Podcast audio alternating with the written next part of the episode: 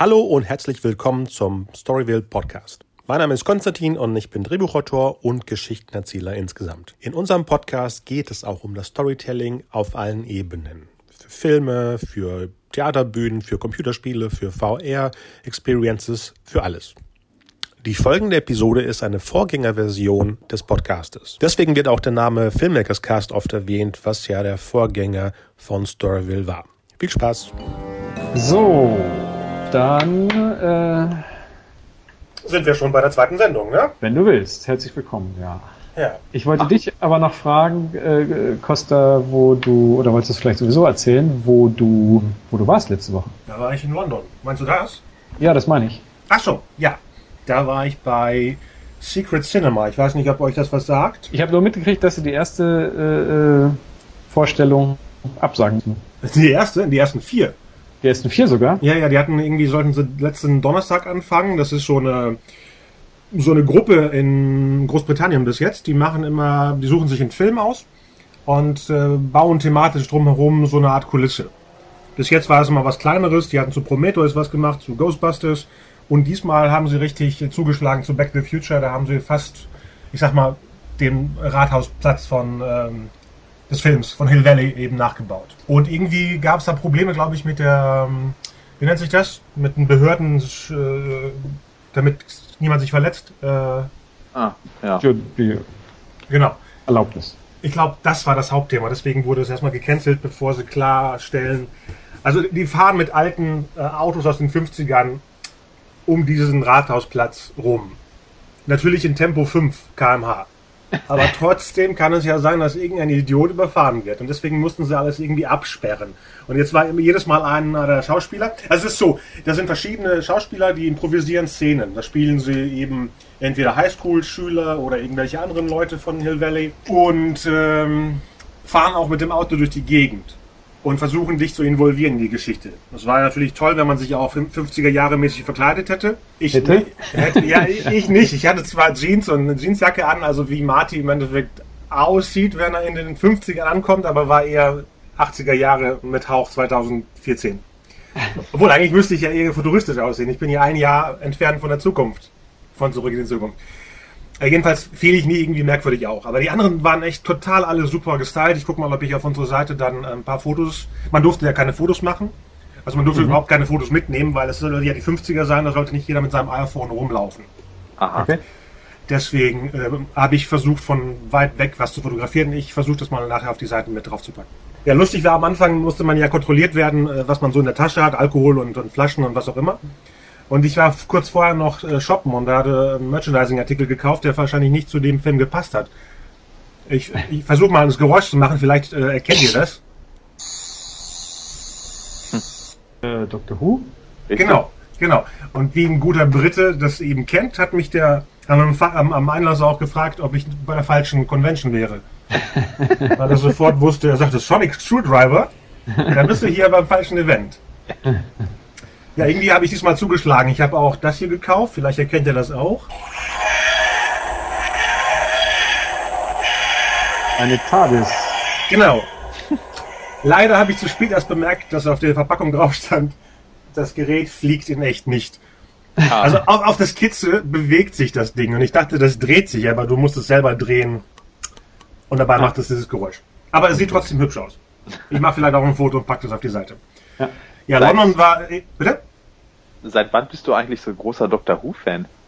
Seitdem, äh, wann war das denn? Als ich letztes Mal in London war, musste ich ja für unseren ähm, anderen äh, Mitsprecher hier, den Nasele, der ja auch bei der Sendung mitmacht, aber nie was sagt, das ist der vierte hier im Hintergrund, äh, der hatte mich gebeten, ein paar Sachen zu Doctor Who mitzubringen und dann hat er mir ein paar Saisons mitgegeben und seitdem fing das schon langsam an. Und letztes Jahr, wo das fünfzigjährige war, bin ich ein riesiger Fan geworden, nachdem ich im Kino eben dieses Special gesehen habe. Ach ja, ja stimmt. Das war groß, das stimmt. Genau. Und, äh, bevor wir es vergessen, äh, am dreiundzwanzigsten August ist schon wieder eine Kinovorstellung, ne? Habt ihr das mitbekommen? Ja, genau. Der, die erste Episode wird gezeigt. Genau. Aber nicht, aber nicht in drei D. Ach ja, stimmt. Stimmt, das ist mir gar nicht aufgefallen. Aber hier im Savoy in Hamburg ist das Ding schon ausverkauft um zwanzig Uhr dreißig. Und es ja. ist ein Riesensaal. Ich muss jetzt gucken um dreiundzwanzig Uhr, ob ich da noch Tickets bekomme. Also wer in Hamburg das sehen möchte, U C I zeigt es. Ich glaube, die Cinemax auch. Und wahrscheinlich ja. ist es in Bielefeld genauso. Ja, in, Bielefeld Bielefeld zeigen, in Bielefeld zeigen beide Multiplexe die... Äh, ja, ich weiß gar nicht, ist es, ist es eine Doppelfolge oder... Äh, nee, es ist, glaube ich, so eine Art äh, fünfundsiebzig-Minuten-Folge, so ein bisschen okay. länger als normal. Ähm, aber in Englisch ohne Untertitel. Oh, sehr gut. Ja. Gott sei Dank. Ja. Also nicht, dass sich da jetzt irgendwie Leute denken, Mensch, super, Untertitel und so, dann verstehe ich ja was. Sicher. Aber das hat beim letzten Mal auch keinen gestört. Also auf ja. jeden Fall die, die in Bielefeld in dem vollbesetzten Saal sieben waren, waren alle total happy ohne Untertitel. Okay. Gut. Ja, aber wie du ja selber letztes Mal gesagt hast, das sind eh Leute, die gucken das sowieso vorher auf Englisch. Ich glaube kaum, ja. dass es Fans sind, die das ja. bei Sky gucken oder wo, wo auch immer das auf Deutsch läuft. Ich habe auch ja. keine Ahnung, wie die deutsche Synchro ist. Nee, keine Ahnung. Deswegen wusste ich auch nicht, wie das Sonic Screwdriver auf Deutsch heißt. Heißt da wirklich äh, Überschall... Achso, ich dachte, wie er auf Deutsch klingt. äh, London, ähm, da habe ich noch äh, ein paar andere Sachen gekauft, wie immer. So Kleinigkeiten, nicht so viel. Und was war da noch? Den Herkules habe ich gesehen, genau. Den ah. äh, mit The Rock, genau. Ah. Nur das Problem ist, ich musste noch mal gucken, weil das war am ersten Abend, wo ich äh, Kilometer lang gelaufen bin und ich weiß nicht, ob ich währenddessen weggepennt bin. Ja. Es waren Momente, also wie früher, als wir nach London ja, ja, gefahren genau, sind. Ich hatte das Gefühl, ja. dass da Storylücken waren. Kann sein, dass es wirklich so war, aber es kann auch sein, dass es, dass ich irgendwas verpasst habe. Ja, ich, ich musste echt noch mal gucken, bevor ich irgendwas Fieses sage, weil der Autor, der geschrieben hat, das ist ein Facebook-Freund von mir und ich habe mich noch nicht getraut, was zu schreiben. Ich habe dem Film jetzt eine gute Bewertung gegeben und hoffe, dass der wirklich auch gut ist. Das, was ich gesehen habe, hat Spaß gemacht. Das ist jetzt nicht zum Ernst nehmen, es ist ein richtiger Abenteuerfilm, nicht so ein Hard-Rock-Film, was sie ja in letzter Zeit immer mit den griechischen Mythologie-Sachen machen, sondern wirklich ein Abenteuerfilm. Und das hört man auch bei dem Soundtrack raus, dass es eher so ein Adventure ist. Ja. Na schön, dann bin ich gespannt. Ich war, ich war in äh, Transformers vier und äh, hätte mich gefreut über eine Stunde geruhsamen Schlaf und ich hätte auch nichts verpasst. Im Prinzip muss man jeden loben, der nicht reingeht. Hui. Weil, äh, ich meine, im Prinzip ist es zu spät. Der Film hat eine Milliarde Dollar gemacht und äh, deshalb wird das Studio sagen und Michael Bay sagen, trotz der ganzen Kritik, ey, wir haben alles richtig gemacht, aber äh, ja, man, man darf man nicht reingehen, um sowas nicht zu unterstützen. Das ist Vergleich mal mit den anderen dreien? Ja, ich hätte nie gedacht, dass, äh, dass nach Revenge of the Fallen ich einen, dass es einen schlechteren geben könnte, aber wahrscheinlich ist die Nummer vier bei mir Echt? Noch schlimmer, äh, als, der? Noch schlimmer als, als der zweite, ja. Boah, okay. Da, da bin ich ausgegangen im Saal, das weiß ich noch, dass ich, während die da auf der Pyramide da gekämpft haben im zweiten, das geht ja um den zweiten, äh, habe ich versehentlich die Leuchtstoffröhre des Cinemax gezählt. Und dann erst bemerkt, dass da auf der Leinwand irgendwas Lautes passiert. Das ist mir in dem Sommer bei dem Transformers und bei dem Terminator Salvation passiert, dass ich währenddessen vergessen habe, dass auf, auf der Leinwand was passiert. Zu Recht, ja. Und das darf echt nicht sein, das darf echt nicht sein bei so teuren Filmen, dass man das... Äh, Ja, und unnötig lang. Nach der ja. Hälfte habe ich gesagt, also wenn ich eine Vorstellung mit Pause erwischt hätte, ja. hätte ich ernsthaft darüber nachgedacht, nachgedacht irgendwie äh, die Pause zu nutzen. Aber man denkt wirklich nach der Hälfte, okay, ich bin jetzt schon alle und äh, jetzt weiß ich, dass noch, noch, irgendwie noch, noch mal so viel kommt. Der ist, das ist auch völlig unnötig und ähm, ich meine, wenn man ein Drehbuch hat, was so dünn ist von der Handlung her, wie man da einen so langen Film draus machen kann, das ist das ist schon eher wieder eine Kunst. Ich, ich glaube, dass, ähm, dass überhaupt kein Dialog in dem Drehbuch drinsteht. Ich glaube, er hat nur so ungefähr reingeschrieben, was passieren soll und Michael Bay hat einfach gesagt zu den Schauspielern, hier, habt ein bisschen Spaß, stellt euch dahin und sagt, was ihr wollt. Und ja. auf jeden Fall klingt so die deutsche Synchro. Vielleicht ah, ach so, haben, ah. die das, haben die das übernommen und den Synchrosprechern in die, in die, in die Bude gestellt und gesagt, hier, überleg dir was Schönes. Ja. Also ich, ich glaube, äh, bei Por- Pornosynchronisation äh, denken die sich vorher mehr aus, was die sagen, als Oha. da bei Transformers vier. Also ich habe irgendwo gelesen, dass Michael Bay gesagt hätte, dass er also den vierten Teil überhaupt gar nicht machen wollte. Und ähm, ja, warum? Also wahrscheinlich ist so viel Geld geflossen, dass er einfach nicht mehr Nein sagen konnte. Aber ich habe, wie gesagt, ich habe irgendwo gelesen, dass er halt zugegeben hätte, dass er eigentlich auch überhaupt gar keinen Bock auf, einen, auf noch ja, einen Transformers ja, hatte. Ich glaube, das sind echt feste Verträge. Wahrscheinlich hat man ihm gesagt, wenn er den noch macht, dann kriegt er noch einen kleineren Film. Die meisten machen ja solche Dinger nur, damit sie ihre persönlichen Filme noch drehen können. Hat er gemacht, hier Pain and Gain? Ja, ja, da, ich glaube, dazwischen kommt noch einer wahrscheinlich, deswegen. Jetzt, ja, zwischen dem fünften, ja. Ja, dann hat er wahrscheinlich noch einen Knebelvertrag, dass er noch einen Bad Boys drei machen muss. Das sind ja auch Leute, die wollen das vielleicht auch gar nicht mehr. Das ist ja... ja. ja. Was ich noch gesehen habe, ist der Dawn of the Planet... Nee. Dawn... Dawn ja. of the... Ja, wie heißt das? Revenge of the Dawn of the... of the Fallen. Nee, der zweite, der zweite neue Planet der Affen, genau. Der heißt ja auf ah, Deutsch irgendwie Revolution, nachdem der erste ja großartigerweise Prävolution hieß. Return to the Dawn of the Planet of the Apes. Genau. Nee, das Problem bei dem Film ist, und es ist ein Problem, es ist ein sehr guter Film, aber da passiert nichts. Also, es ist genau das, was man im Trailer sieht. Es sind keine Überraschungen, es ist nichts. Und irgendwie bin ich ja, wir, wir drei sind wahrscheinlich mit Planet der Affen-Filmen aufgewachsen, wo am Schluss irgendwas Irres passiert. Hm. Oder? Bei dem, bei dem Besseren. Auch bei dem ganz Schlimmen von Tim Burton passiert ja was Irres am Schluss. Ja, aber da packt man sich nur an den Kopf zum Schluss. Ja, aber hier packt man sich nirgendwo hin, deswegen. Und das fand ich schade, weil alles andere ist so super und so und gut, aber irgendwie so zu okay. Man ja, kann okay. sich nicht aufregen, man kann nicht genervt sein, aber... Ja, aber das äh, war ja der, der Vorgänger auch. Nee, den fand ich ja super. Also ja, im Vergleich dazu ist der andere ja großartig, ja. Okay. Aber überraschender auch. Der war ja wirklich so, ich kann auch zurzeit diese ganzen Depri-Endzeit-Szenarios nicht mehr sehen und der spielt ja auch in so einer Art, wie nennt sich das, dystopische Zukunft. Ja. Und es sieht genauso aus wie alles andere, deswegen. Egal wie ah. toll Caesar ist und die ganzen anderen. Dieser Koba, der böse Schimpanse, ist auch sehr gut. Also nicht, dass man immer über Andy Serkis spricht, sondern der, ich weiß nicht, Toby Kebbell heißt der, der hat das sehr, sehr gut gemacht. Äh, Spielt David Franco da jetzt eigentlich noch mit oder nicht? Äh, nur in so einer Videoaufnahme. Die ist zwar keine also. Aufnahme aus dem ersten Film, aber ich weiß auch nicht, ob er wusste, dass er da gefilmt wurde. Weil er sagt, er wusste es nicht. Aber es ist keine Aufnahme. Okay. Außer es ist eine Deleted Scene. Ich weiß nicht. Aber die passt zu sehr in der Szene, die, die großartig ist. Also die okay. Szenen, die äh, mit dem ersten verbunden sind, sind sehr, sehr gut. Ja. Also ich habe den, ich muss echt sagen, ich habe den ersten überhaupt nicht mehr im Gedächtnis. Also so. ich, pff, nee, keine Ahnung. Da sind so ein paar Sachen... so ein paar äh, Szenen und so, die noch so ein bisschen in Erinnerung geblieben sind, aber eigentlich großartig, äh, keine Ahnung. Deswegen bin ich jetzt auch nicht so ähm, nicht so richtig scharf auf den Film. Okay, dann ist es vielleicht noch überraschender. Das kann gut sein. Okay. Aber der, der großartig ist, ist natürlich der Guardians of the Galaxy. Was denn Über den du ja eigentlich gar nicht sprechen darfst noch nicht, oder? Äh, Wenn die Sendung hier rauskommt, dann ist es ja schon soweit. Ah ja, stimmt. Stimmt. Ah, ja, natürlich kann ich. Schieß los. Aber bitte keine Spoiler. Nein, natürlich nicht. Natürlich nicht.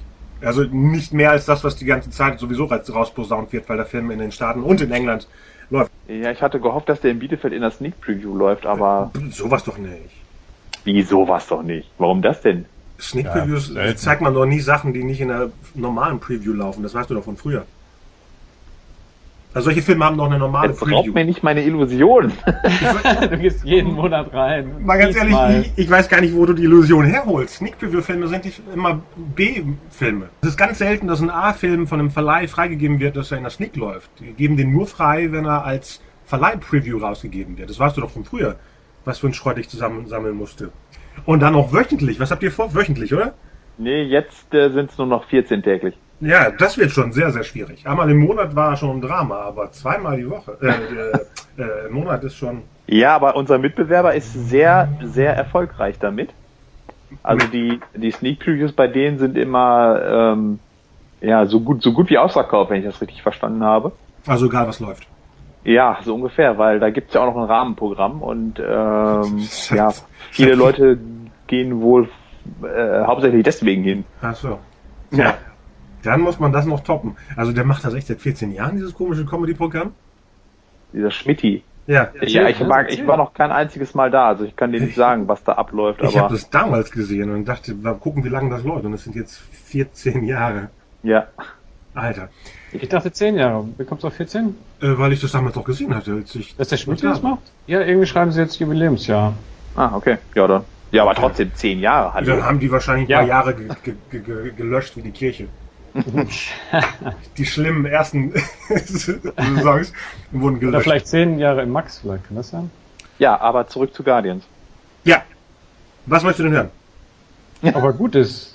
Richtig. Ja, also das ist der beste Film bis jetzt des Jahres. Ohne okay, konkurrenzlos. So. Ist es auch der beste Marvel-Film, wie überall steht? Weiß ich nicht, man muss ja gucken, was für einen wichtig ist bei einem Marvel-Film. Was ist denn für dich zum Beispiel bis jetzt von den neuen Filmen der beste Marvel-Film?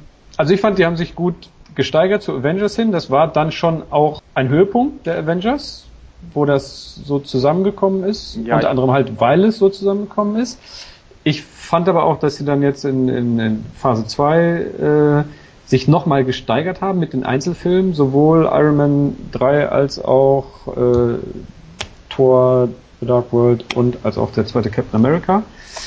Von daher bin ich jetzt total gespannt auf den, auf den Guardians, ob das erst einmal wieder neuer, äh, neue Charaktere, die eingeführt werden, ob das, äh, ob sie es fortführen jetzt, den, den Lauf, den sie hatten, um sich zu steigern, oder ob sie sozusagen bei Thor eins und Captain America eins sozusagen anfangen von der Qualität her, wenn ihr wisst, was ich meine. Vom Vergleich her würde ich sagen, es ist genauso frisch wie damals der erste Iron Man. Dadurch, dass er wirklich unabhängig von allem anderen ist. Und das ist auch das Befreiende und Frische bei dem Film. Dass da nicht so viel Ballast von diesen ganzen Shield-Sachen, die natürlich jetzt in, den, in der Phase zwei nicht so prominent, ah doch, waren sie bei Captain America, äh, aber besser prominent waren als bei, ich sag mal, Iron Man zwei oder sowas. Ähm, und deswegen, also der, den kann man genießen, ohne irgendetwas von den neuen anderen Filmen gesehen zu haben. Okay. Mhm. Ja, das ist im Endeffekt, wenn man wirklich jetzt gerade sechs, sieben oder acht Jahre alt ist, ist es der neue Star Wars Film. Mhm. Ganz, ganz locker sogar. Ich habe äh, dem Marcel geschrieben, dass es so ein bisschen ist wie Captain Future. Irgendwie komme ich irgendwie auf die äh, japanische Captain Future Version. Weil mhm. auch so ihre Sachen rum, rumfliegen. Und natürlich passt auch sowas wie Howard the Duck, falls mhm. sie jemals mhm. auf die Idee kommen, äh, Howard wieder reinzubringen ins Marvel-Disney-Universum. Ja. Ich habe nur gelesen, dass das die Abspannszene ist oder eine ja. der Abspannszenen. Leider war sie nicht bei der Presse mit dabei. Das machen sie ah. jedes Mal, dass die Presse bis zum Schluss sitzt und dann kommt nichts. Und dann schreiben die nämlich dann, oh, diesmal ist nichts am Schluss. Das war bei jedem. Außer bei Spider-Man zwei, der ja nicht von den Marvels ist, wo dann in echt nichts drauf war. Ja, das ja, aber kein richtiger ja, ja, genau. äh, Dingens. Ja. Nee, was kann ich dir noch erzählen? Äh, Sehr witzig natürlich, aber auch trotzdem eine Geschichte mit Herz, also wie die achtziger-Jahre-Filme. Aha. Ähm, was ich nicht erwartet habe. Das hat mich ja ein bisschen umgehauen, muss ich sagen. Deswegen bin ich sehr, sehr positiv angetan. Auch ein bisschen wie Krieg der Aschpiraten. Kennt ihr jemand? Ja, natürlich. Ich war im Kino, ja. Ich auch. Ich war im Kino bei Krieg der Aschpiraten, weil ich bei Indiana Jones und Tempel des Todes rausgeflogen bin. Oh Mann. Äh, der Satz. Das war etwas enttäuschend, Christa. Da dachte ich damals im Kino schon, irgendwie, ach, das ist doch bestimmt auch in den U S A eine Fernsehserie gewesen. Wir zeigen uns hier nur den Pilotfilm wieder als echten Kinofilm. Stimmt, das könnte hinhauen. Aber ich vergleiche jetzt nicht mit dem Film, Krieg der Aspiranten, sondern mit dem Poster. Könnt ihr das ja. damit was anfangen? Also eher, dass das Poster, also die Fantasie, die man hat, wenn man das Poster von Ice Pirate sieht, aber nicht den Film sieht. Ähm, nee, das wird jetzt zu philosophisch. Nee, lass mal. Also Star Wars und Captain Future. Und das ist doch schon mal alles perfekt. Ja. Das stimmt ah. allerdings. Ja. Das lässt doch hoffen. achtundzwanzigster ne? achtundzwanzigster Ja. ja, so spät. Ich dachte, ich könnte jetzt noch mal gucken, aber hätte ich vielleicht auch noch in London versuchen sollen, nachdem ich bei dem Herkules eingeschlafen bin. Genau, direkt im Anschluss. Was in du ja gar nicht weißt. Was ich ja nicht weiß und äh, ja. das ist jetzt keine negative Kritik. So. Ja, genau. Die Herkules musste sieben Heldentaten verbringen. Ich nee, das, das, sechs gesehen. Nee, das Gute ist, dass das alles im Prolog war. Also. Das war alles in den ersten drei Minuten, was ein bisschen enttäuschend war, weil die ersten drei, vier Minuten sind so cool, dass ich dachte, ich will das Prequel sehen. Weil alles, was danach kommt, ist eher sowas wie, die versuchen, ähm, diesen Zweifel, wie bei Zemeckis Beowulf, wo sie immer sagen, ist es jetzt wahr, was passiert ist, oder ist es nur eine Legende? Also genau ja. diese Handlung benutzen die auch. Dass Herkules selber so Augen zwinkert und sagt, ich weiß jetzt nicht, ob die Leute das erzählen oder ob ich das wirklich erlebt habe. Aber der Prolog ist dann wirklich so, wie wir es aus den mythologischen Geschichten kennen. Und der Rest dann eben nicht. Deswegen weiß ich nicht, ob ich dann wirklich enttäuscht war oder nicht. Ich muss ihn noch gucken. Äh, noch kurz, bevor ihr weitermacht, zu Sinistrange und John Badham vom letzten Mal. Ja. Also die Veranstalter hatten irgendwie das Podcast gehört, fanden das super, wollen gucken, ob wir vielleicht nächstes Mal auch zusammenarbeiten. Ähm, es fielen viele Namen, wer demnächst äh, vielleicht dabei sein konnte. Ich habe erfahren, dass Paul Verhoeven selber Interesse hat. Ich dachte immer, die wollen ihn erreichen und dachte, ach, den kriegt er doch nicht. Aber Verhoeven selber hätte Bock drauf. Aber er kann das immer nur zwei Monate vorher wissen, weil er gerade an zwei, drei Projekten arbeitet und kann nicht, äh, die brauchen das irgendwie ein halbes Jahr vorher, äh, ja. um zu bestätigen. Und der sagt immer, ich würde gerne, aber leider, ähm, vielleicht später, vielleicht irgendwann anders mal. Ansonsten, ja. John Landis ist angefragt worden und hat uh. Bock drauf. Äh, deswegen, letztes Mal haben wir auch spekuliert, dass es irgendein anderer John ist. John McTiernan äh, ja. ist einer, der vielleicht vorbeikommt. John Carpenter hatte auch Interesse, aber äh, der, der Veranstalter hat mir erzählt, dass er von vielen gehört hat, dass Carpenter ein unangenehmes Arschloch sein soll. Und da weiß er nicht, ob er sich so ein, so ein Spaß-Wochenende mit jemandem vertreiben möchte, der nicht so... Weil John Badham zum Beispiel ist ein Sweetheart. Das war so einer, der hat sogar kein Geld genommen. Er wollte einfach nur den Flug und das Hotel und äh, dachte, ich finde das geil, dass die Leute da ein Fest für, für mich machen. Das fand ich... Äh, ja. Ich habe hier eine ganz kurze Tonaufnahme, die wollte ich noch vorspielen, die ich da aufgenommen habe. Moment. Hört ihr was? Ja. Thank you. Thank you, everyone. It's a great pleasure for me to be here. And please accept my profound apologies for complete lack of German. Other than das fliegende Auge, I'm out of trouble. I, I don't know anything else. Ja. Und so kleine Geschichtchen hat er da immer erzählt. Zum Beispiel wurde er gefragt, äh, er hat ja, ähm, lange war ja Rob Cohen, der Regisseur, sein Produzent. Ich wusste auch immer, als die ersten Filme von ihm kamen, dass ich den Namen irgendwie von den Postern von John Badham kannte. Mhm. Und da hat er nur erzählt, dass er zum Beispiel bei The Hard Way, die ganzen Action-Verfolgungsszenen sind von Cohen inszeniert. Und er Aha. ist eher der Regisseur der ganzen äh, Dialog- und, und Humorszenen. Also er ist der Schauspieler-Regisseur und äh, Rob Cohen hatte da immer äh, Second Unit eben trainiert für die Sachen, die später eben Action-Spektakel äh, wurden. Das war auch eine interessante Anekdote. Was traurig ist bei der ganzen Sache, das ist mir so aufgefallen, dass das alles Legenden sind, die echt ziemlich alt sind. Ich meine, John Badham ist, glaube ich, Mitte, Ende siebzig. Und man merkt es auch, dass es eben ein alter Onkel ist. Und ich fand das so traurig, weil für mich waren das so Leute aus meiner Kindheit, die eben mein Vater sein könnten, mein Onkel oder sowas. Und als dann es hieß, die wollten Richard Donner, was auch ein großes Vorbild von mir ist, einladen. Und dann hat Badham, der ein guter Freund von Donner ist, erzählt, dass der wohl schwer krank ist. Oh. Und so, sowas möchte man eigentlich gar nicht hören. Besonders wenn Donner überall erzählt, dass er den nächsten Goonies macht. Und dann will man nicht erfahren, dass er mhm. eben über achtzig ist und irgendwie krank ist. Mal gucken, aber er wird natürlich auch angefragt, habe ich gehört. Jedenfalls lief am ersten Abend dann der Saturday Night Fever. Leider auf Deutsch. Aber John Badham hat sich den total interessiert angeguckt. Hat, war wahrscheinlich eine ganz neue Erfahrung. Ja, vor allem war das eine ganz schreckliche Filmkopie. Aber diese Spackos von diesen Festen wollen ja natürlich immer äh, fünfunddreißig Millimeter. Die neue Blu-ray von Saturday Night Fever sieht so gut aus, das hätten die sowieso nicht bemerkt. Der Ton wäre in Stereo gewesen. Wir haben jetzt eine ganz schäbige deutsche Mono-Version gehört, wo oh. du in einem großen Multiplex rauskriegen konntest, welche Box das ist, die den Sound rausposaunt.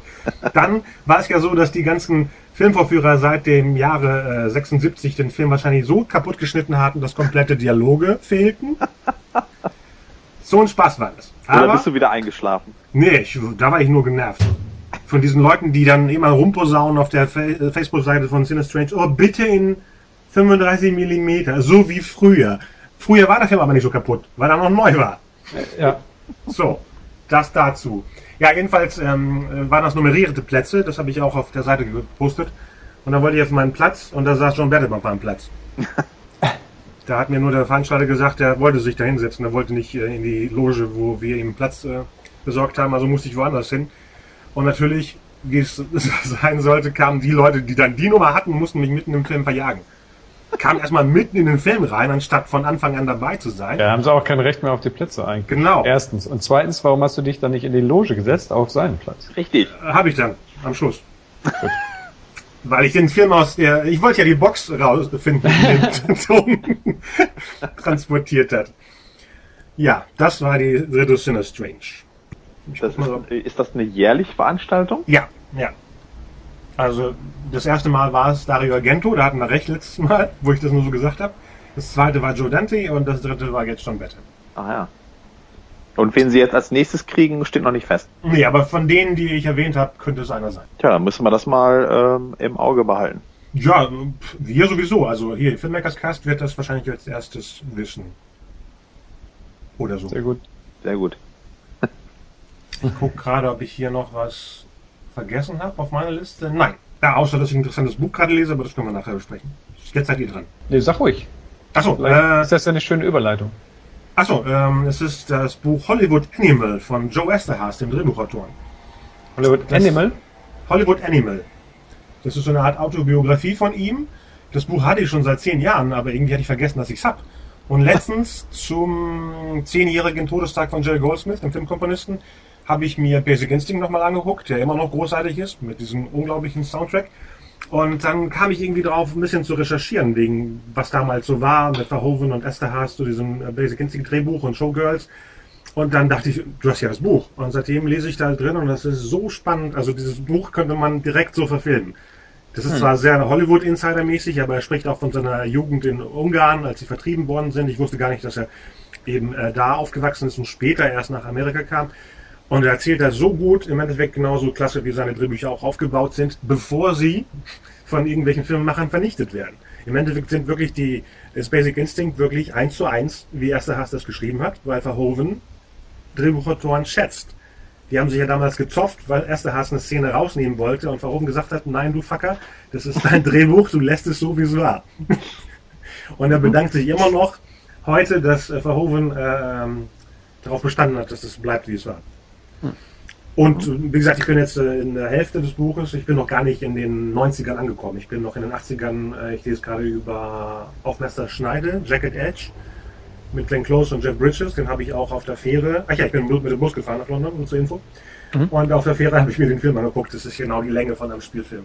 Mit Rainbow Tours oder gibt's die nee, nicht die mehr? Die gibt's nicht mehr, das war eine Truppe, die heißt Mango Tours und es war alles gleich. Alles gleich. Ja, das werden wahrscheinlich die Nachfolger sein. Aber das Hotel war super und äh, das, der Bus war, also außer dass ich einen komischen Typen, ich weiß nicht, Herbert, Norbert, so ein älterer Typ, der neben mir saß, weil wir waren die einzigen Solo-Fahrleute. Und er mir die ganze Zeit von seinen Behinderungen erzählt hat und wie viele Prozent er noch braucht, damit er auf die fünfzig Prozent kommt, um so einen Ausweis zu bekommen. Oh, okay. Was, was, was kostet sowas über den Daumen? Über den Daumen? Achso, das war zwischen, ich hatte jetzt ein Vier-Sterne-Hotel, weil die auch coole Sachen haben. Das war jetzt zwischen hundertfünfzig und zweihundert insgesamt alles. Wo ich dann gesehen habe, dass das Zimmer äh, selber schon weit mehr kostete als die ganze Fahrt. Ja. Also ich weiß nicht, was für Deals die haben, aber das war zweitausendacht, als ich das letzte Mal da war, das war noch Rainbow Tours, genauso, dass ich ein Hotel hatte, das teurer war als das ganze Drumherum. Ja, die okay. kaufen ja so Kontingente und so. Wahrscheinlich. Und wie lange es ging, es war Donnerstag, Donnerstag bin ich losgefahren, also Freitag übernachtet und Samstag äh, Nacht wieder zurückgefahren. Auch in der Ecke, wo ich war, konnte ich dann auf King's Cross besuchen, wo Harry Potter immer einsteigt, das war echt sehr, sehr gänsehautmäßig, muss ich sagen. Mhm. Ich war selber umgehauen, weil ich das nicht erwartet habe. Ich dachte, das ist eine Haltestelle, aber... Ja. Nee, London ist immer eine Reise wert und ich finde es schade, dass es so lange immer dauert. zweitausendacht war das letzte Mal und zweitausendzwei davor das vorletzte Mal und das ist jetzt jedes Mal sechs Jahre und ich hoffe, dass es nicht wieder sechs Jahre dauert bis zum nächsten Mal. Hm. Einfach hinziehen. Ja. Äh, ja, so ein Apartment oder ein Büro hätte ich gerne in London. Ja, wer nicht? Amsterdam, London, New York und L A. Wer, wer, wer nicht, wer es bezahlen muss, der nicht. Ja. Ich, vielleicht mache ich eine Überleitung zu äh, so ein bisschen aufgenommen, was ich letztes Mal erzählt habe und passt aber auch mit dem Hollywood Animal. Hm. Ähm, weiß nicht, ob ihr das mitbekommen habt, äh, dass es ein paar Leute gab, die bei Pixar, Dreamworks, oh, ja, ja. Lucasfilm und so, die, die so ein Lohnfixing gemacht haben. Das ist ein bisschen, bisschen traurig eigentlich, weil da viele Leute, die man, von denen man eigentlich sehr viel gehalten hat, sich herausgestellt haben als äh, dann doch etwas, ja, wie soll ich sagen, um das Wort böse zu vermeiden, äh, die ein bisschen Dreck am Stecken haben, sagen wir es so. Was heißt denn Lohnfixing in dem Zusammenhang? Ähm, die haben illegalerweise untereinander ausgemacht, dass sie gegenseitig sich ihre Leute nicht abwerben. Aha. Und auch nicht, wenn einer wechseln will, dann auch nicht mehr zahlen. Ach so, ah. Also eine Preisabsprache. Okay. Ja. Ganz einfach. Und da war halt in erster Linie Pixar, ähm, Lucasfilm und, und Dreamworks beteiligt. Die, die Sony-Leute haben sich dann ein bisschen versucht da rauszuhalten und wurden dann unter Druck gesetzt. Aber äh, ja, in erster Linie ist da der Ed Catmull von Pixar leider federführend gewesen. Ja, und ich habe gerade sein Buch gelesen und das war echt bitter, das währenddessen ja. zu lesen, weil es mittendrin war. Und die Sachen, die er erzählt, sind natürlich super und äh, das sind alles sehr vorbildliche Sachen, aber wenn es dann um sowas geht, sackt das ein bisschen ab. Ich hatte es auch ja. erstmal weggelegt, weil es mir unangenehm war, weil ich, natürlich kann man keine Schlüsse ziehen, das sind ja Sachen, die dann irgendwo in der Presse stehen und wer auch immer das gemacht hat und weswegen es passiert wurde, äh, ähm, passiert ist. Aber es war so ein komischer Nachgeschmack, obwohl ich dann das Buch trotzdem zu Ende ge- gehört habe. Ich habe mir dann das Hörbuch geholt, weil ich keinen Bock hatte zu lesen. Und äh, es ist trotzdem sehr äh, inspirierend. Mhm. Klingt brutal, aber ist so gerade. Und da weiß ich selber nicht, wie ich damit äh, umgehen soll. Ja, und das, so war halt bei vielen Leuten, war so ein, äh, eine Figur, die halt sehr viel, ja, für sehr viel Anstand und äh, ähnliche Sachen steht. Und ja, die sind dann sehr enttäuscht gewesen. Gibt es denn wirtschaftliche Gründe dafür? Ähm, oder? Ja, nur wirtschaftliche, rein wirtschaftliche. Ähm, die wollten halt nicht, dass es da eine freie Preisentwicklung gibt. Das hieße ja, wenn einer äh, ein sehr guter Mann bei Pixar ist, der sich dann bei, bei Dreamworks oder bei Lucasfilm umhört und sagt, pass mal auf, vielleicht habe ich Lust zu wechseln. Die sagen, ey, ja, so einen guten Mann wie dich können wir gebrauchen, wir zahlen dir zehn Prozent mehr. Das hätte sich natürlich positiv insgesamt auf die Löhne ausgewirkt. Mhm. Und das haben die unterbunden. Das heißt, die haben künstlich das komplette Lohnniveau der äh, kompletten Animateure und mhm. äh, technischen Mitarbeiter da unten gehalten.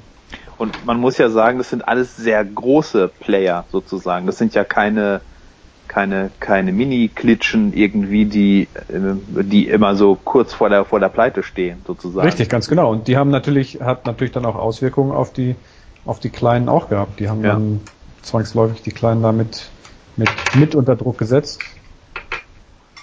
Und äh, ja, so konnte sich keine äh, letzten Endes keine freie Marktwirtschaft entwickeln in dem Bereich. Ja, ja, klar, natürlich.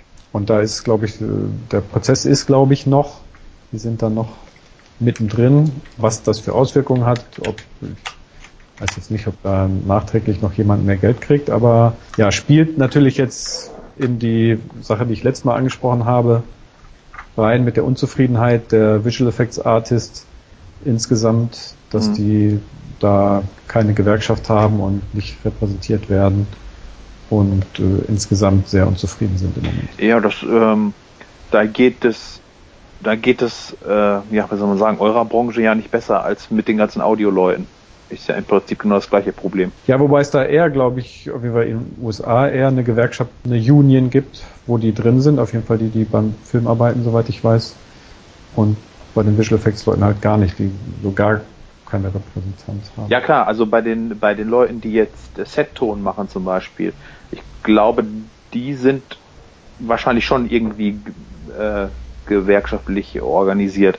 Aber wenn es um um ja um so freie äh, Leute geht, äh, ähm, die in der Post dann irgendwie den ganzen Ton nachbearbeiten und so, also die mhm. ganze Audio-Nachbearbeitung, da da gibt es äh, ähnliche Problematiken. Also es ist da auch eine Schere, die dann immer weiter auseinander geht, so zwischen ja. auf der einen ja, Seite. Ja klar, und du hast Rekord dann ja auch immer Kollegen, die das mitmachen sozusagen ja, und ja. die dieses Price-Dumping dann quasi immer weiter schön mitmachen und den Preis immer weiter mehr nach unten ähm, treiben, weil natürlich die Produzenten genau wissen, ah, es gibt immer jemanden, der das quasi noch billiger macht. Ja, wir ja. gucken, ob sich jetzt irgendwas ändert, nachdem sowas publik äh, gemacht wurde. Kann man nur hoffen. Ja. Irgendwas geguckt oder gesehen oder gelesen oder gehört? Wir haben eine neue Fernsehserie angefangen bei uns zu Hause. Misfits, die B B C-Serie. Ah, oh ja. Hast du die gesehen? Noch, noch äh, nicht, noch nicht. Wir haben die erste Saison gesehen, fanden die super, haben die zweite Saison gesehen, fanden die fast noch besser und haben die erste Folge der dritten Saison gesehen und haben gesagt, das war's, wir können nicht mehr weiter gucken. Oh, das ist, ja, es ist so ein, so ein Sprung. Wir hatten komplett beide keine Lust mehr weiter zu gucken. Ja. Bei einer neuen? Wow. Ja. Wohl zugegebenermaßen, es gab eine, äh, die Briten machen das ja manchmal, dass sie so eine, so eine Weihnachts-Special-Episode mhm. haben, das zählte noch zur zweiten Saison. Ach so. Ende der zweiten Saison ist sozusagen die, das Weihnachts-Special. Das war schon so, äh, und da hat man gemerkt, wo, wohin es geht, äh, Anfang der dritten Saison, und da haben wir beide gesagt, ja, nö, das macht jetzt keinen Spaß mehr. Vielleicht äh, ist jemand, der zuhört, der, der sagt, ich glaube, es gibt ich glaube, es gibt fünf Saisons. Echt? Auf jeden Fall gibt es also mindestens vier Saisons. Äh, vielleicht kann jemand sagen, ob es nochmal so gut wird, dass es sich wieder lohnt, aber äh, da für uns hat er sozusagen Saison drei has jumped the shark. Genau, überhaupt, wenn jemand das hier hört, könnt ihr euch gerne melden und auch andere Sachen erzählen. Oder bei iTunes mal eine Review hinterlassen, dann kommen wir auch weiter hoch. Wir könnten ja auch nochmal sozusagen Gastleute einladen. Zum Beispiel? Ja, keine Ahnung, also wenn da jetzt, wenn da draußen, wenn es da draußen jemanden gibt, der unbedingt mal über eine tolle Serie sprechen möchte oder so, ach ja, die er gerade gesehen hat, dann... Die uns äh, vorstellen möchte, ja klar. Genau. Ja. Einfach über unsere Facebook-Seite anschreiben. Oder genau, direkt auf die Pinnwand knallen, das ist kein Problem. Ansonsten äh, ähm, habe ich nicht so viel gesehen in letzter Zeit, muss ich gestehen. Und der Marcel? Äh, ich auch nicht. Okay. Nee, ich habe äh, irgendwie, keine Ahnung, ich sehe zwar immer, aber das sind immer so Sachen, die rauschen an mir vorbei und ich kann mich nicht an Details erinnern. Also es hm. sind immer so Sachen, ähm, die bleiben mir einfach so, nur so kurz im Gedächtnis. Äh, ja, das ist, ja, dann denkt man, ja okay, dann ist es auch irgendwie nicht, nicht wert, dass man sich da die Sachen merkt. Äh, ja, oder äh, davon erzählt, stimmt. Ja. Ja, was ich ganz nett finde, aber da bin ich jetzt auch nur durch Zufall drauf gestoßen, auch eine Serie, weil ich jetzt, ich habe zufällig reingesetzt bei Pro sieben Black Sails. Ah, die läuft schon? Die läuft. Ähm, okay. Ich weiß nicht, ob, ob die geschnitten ist oder was für eine Altersfreigabe die in den, in den U S A hat. Das ist ja eine... Kabelserie, ja. Eine, eine Stars-Serie, äh, genau, genau. die, die haben ja auch Spartakus gemacht und genau. so. Und da ging es ja schon recht heftig zur Sache. Also da weiß ich, dass die Folgen um, ich weiß nicht, ob es da zwanzig Uhr fünfzehn Folgen gab, wahrscheinlich nicht, aber äh, die machen ja immer zwei Ausstrahlungen. Einmal so eine Abend- und dann aha, so eine Nachts, äh, die Wiederholung. Okay. Und mein Vater hat mir damals erzählt, dass er, äh, er hatte dann zufällig mal... Ähm, in in beide Ausstrahlungstermine reingeguckt und tatsächlich war die, also die dann spät nachts oder morgens läuft, war dann ungeschnitten. Zum Beispiel. Mhm. Aber okay, ich weiß jetzt nicht, wie das bei Black Sails ist, keine Ahnung. Ähm, da habe ich jetzt die ersten vier, vier Folgen gesehen und so weiter und ähm, ja, ist ganz nett. Also ist so eine, es ist die Vorgeschichte zur Schatzinsel, soll das wohl sein. Ach doch, ich habe nämlich die ersten zwei gesehen und das vermutete, mutete so ein bisschen an, ja. Ja. Ja, also der, dieser äh, Captain Flint da zum Beispiel, der äh, ist, hat quasi so, so die, so die, so die Hauptrolle und dann ähm, der Vater von, äh, wie hieß denn der Hauptcharakter von die Schatzinsel? Äh, Hawkins? Ja, genau. Das, das beschreibt im Prinzip so, wie der, wie der, wie der Vater dann ähm, bei Captain Flint anheuert oder angeheuert wird, äh, vielmehr, und wie es dann mit der, mit der, mit der Schatzsuche dann und so äh, losgeht irgendwie. Aber der Score ist auch ganz gut, ich habe den irgendwo gespeichert. Ja, ähm, von Bear oder Beer Mac, McGreary. Genau, genau. Und der Typ ist mittlerweile für die T V-Welt das, was Hans Zimmer in der in der aha, in der Kinowelt ist. Also man hat das Gefühl, wenn's, wenn eine neue T V-Serie rauskommt, äh, ja, dann macht der Typ die Musik. Also ich weiß nicht, der hat das hat bei Battlestar Galactica ja angefangen und seitdem hat man das Gefühl, dass der im Prinzip jede Genre-Serie. Ja, Genre, das wollte ich jetzt sagen, weil ja, bei, bei, ist er nicht auch bei Da Vinci's Demons, glaube ich, hat er ja, das gemacht? Ja, genau, ja, ja, genau. Genau. Und so weiter und so fort, also... Ah. Hm. Okay. Ja, ja, das, ist er meine, ja auch das, mehrere. Das, das muss nicht äh, schlecht sein, ähm, also was seine, seine beste, seine beste Filmmusik für eine T V-Serie zum Beispiel, das war tatsächlich mehr so eine Krimi-Thriller-Serie. Mhm. Ähm, oh Gott, wie hieß die denn? Also Hard Target? Ja, genau. Ah. Und die hat wirklich eine großartige Musik. Ui. Also wirklich sehr, sehr fantastisch. Ich muss mal reinhören, ich hab den, aber und, ich habe noch nie gehört. Und die Musik ist halt so gut, dass sie dann, dass er quasi für die zweite Staffel ge, ge, ge, gefeuert wurde. Was? Ja, genau. Weil sie gesagt hat, ja, die, tut mir leid, die Musik ist zu gut, wir wollen was anderes haben. Die also, lenkt von den gehört. schlechten Schauspielern ab. Ja. Nee, keine Ahnung, ich habe die Serie nie gesehen. Ich hab, war nur so geflasht äh, von, von der Musik, weil die, die, die Musik ist halt so, wie die Filmmusiken in den achtziger Jahren waren. Okay. Also so richtig groß, orchestral sozusagen, mit, mhm. mit echtem Or- Or- Orchester und viele Themen und Motive drin, also richtig, richtig klasse. Ja, und dann und haben das, die... Was dann, ist Hard Target? Ist das die... So eine Krimi-Action-Serie, ja, genau. die, die wirklich auch so sein soll wie die achtziger-Serien. Einem, einem Jungen, einen Älteren? Ist das auch. die? Das wollte ich gerade sagen. Ach, du meinst bestimmt Hardcastle und McCormick. Nein. Die läuft nicht mehr. Und der Ältere heißt Taggart, oder? Heißen die nicht alle Taggart dann? Ja. Äh, Älteren Cops? Alle. Ja. Okay. Sonst irgendwelche Neuigkeiten, bevor wir zum Hauptthema oder zum Special-Thema rüberspringen? Nein, schieß los. Nee, du schieß los, das war dein Vorschlag. Diesmal.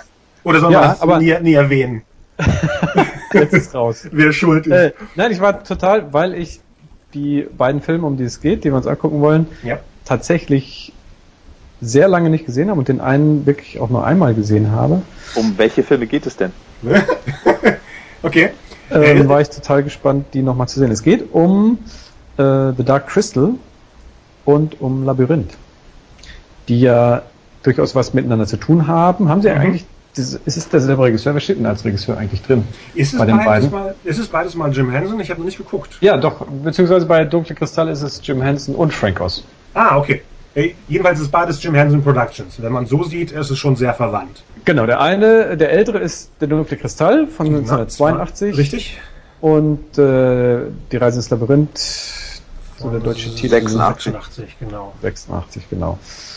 Und ähm, ja, im Prinzip finde ich beim Dunkle Kristall sehr spannend, den nochmal zu sehen äh, unter der Prämisse des Uncanny Valley. Weil mhm. das ist bei mir in Erinnerung nämlich sehr stark, dass ich die Augen von den, wie heißt eine Halblinge auch, oder? Ja, ja. ja, ja. Ähm, Gelflinge. Gelflinge, du hast recht. Das Ach andere so, war, wo ist denn Halbling nochmal? Beim Hobbit, oder? Ist das ja. Ach so, okay. Ich glaube, der Halbling ist der nicht geschützte Begriff für Hobbits. Aha. Ah, okay. In, in, in, im Hobbitland, oder wo? Hallo? Ja. Ja, ich sag einfach mal ja. Genau. Immer wenn so still ist, mache ich dann immer...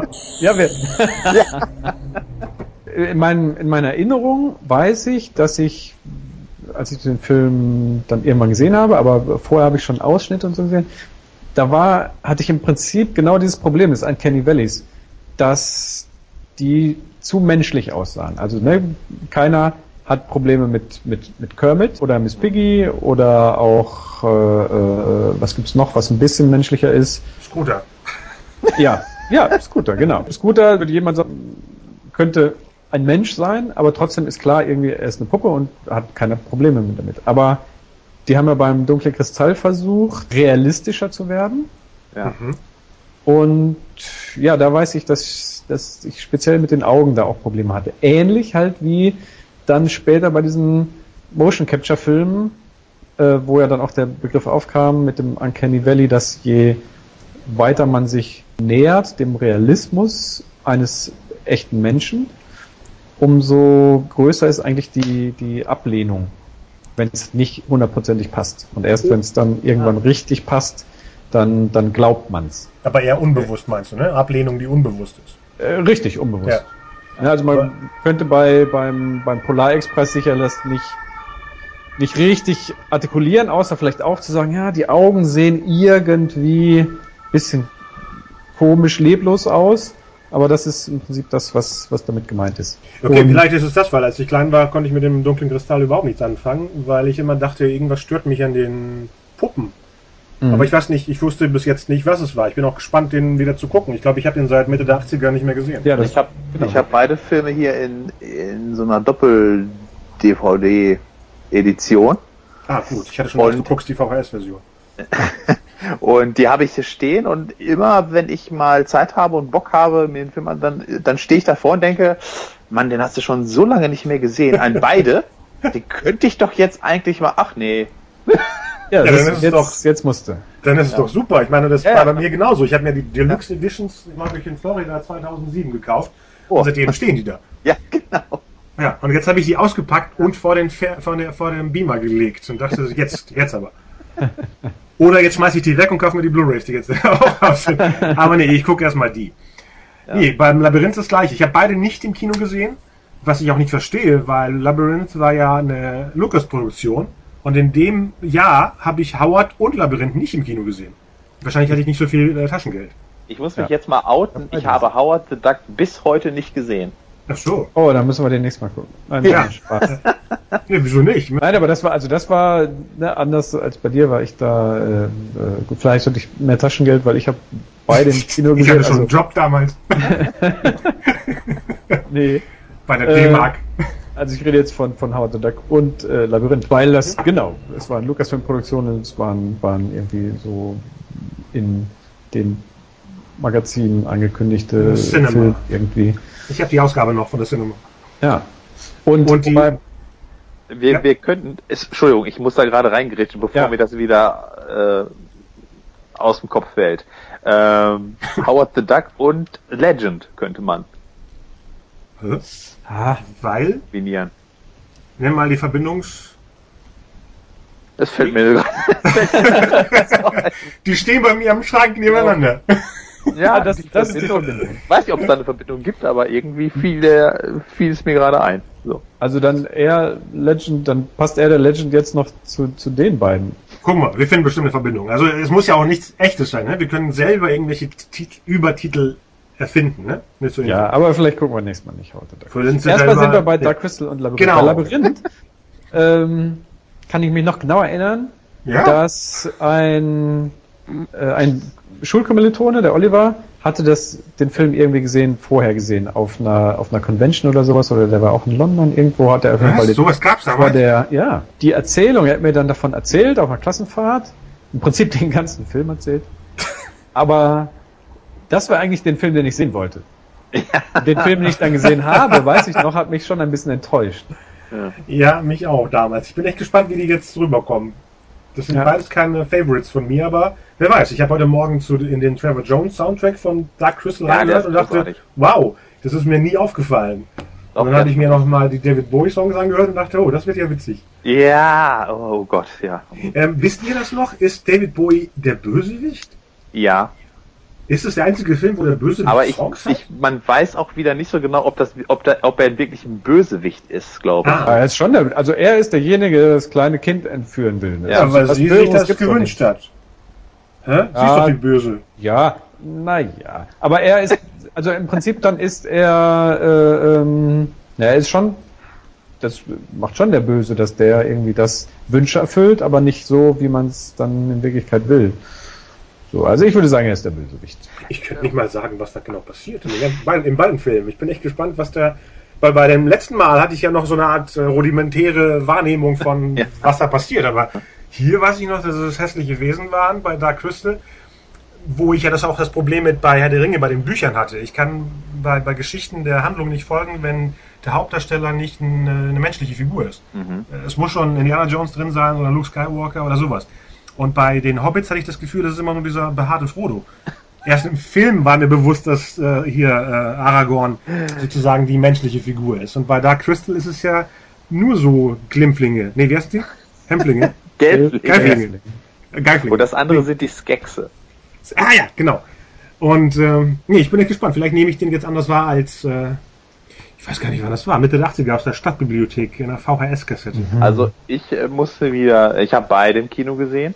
Wow. Mal wieder cool. der äh, den äh, den dunklen Kristall mit meinem Vater wieder zusammen. Cool. Und das Labyrinth, da war ich alleine drin und den fand ich richtig scheiße damals. Oh. Ja.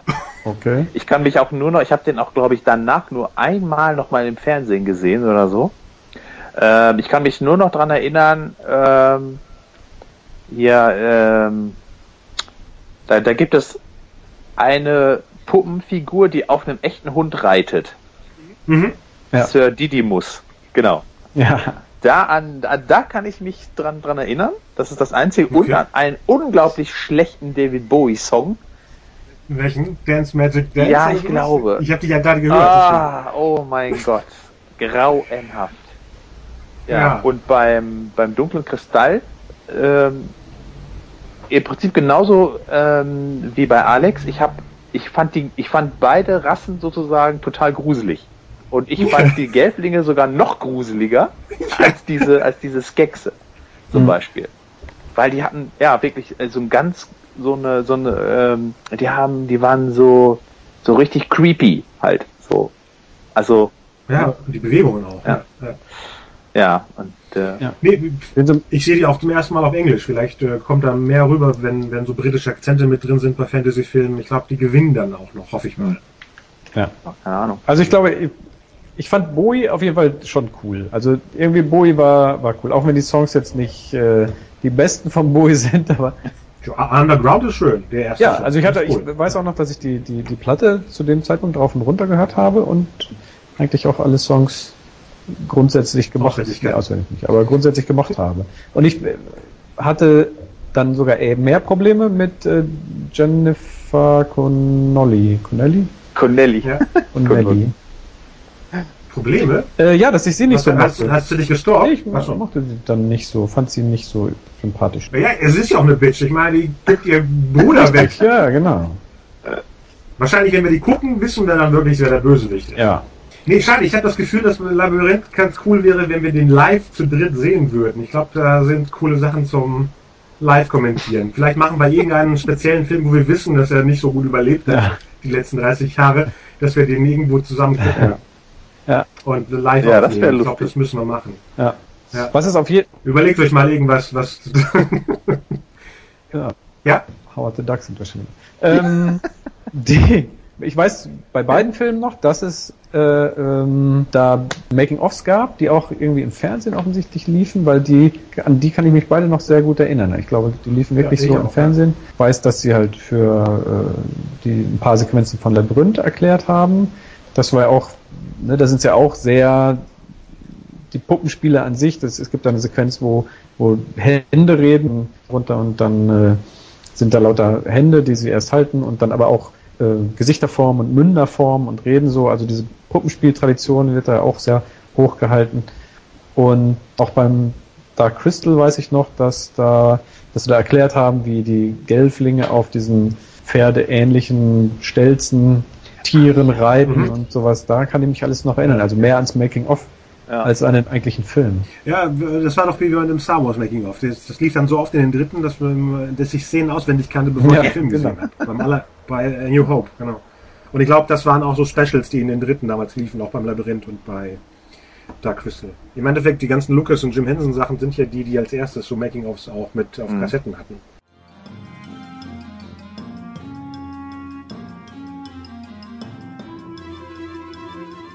Wieder zurück, nachdem wir die Filme gesehen haben. Ja, welche waren das nochmal?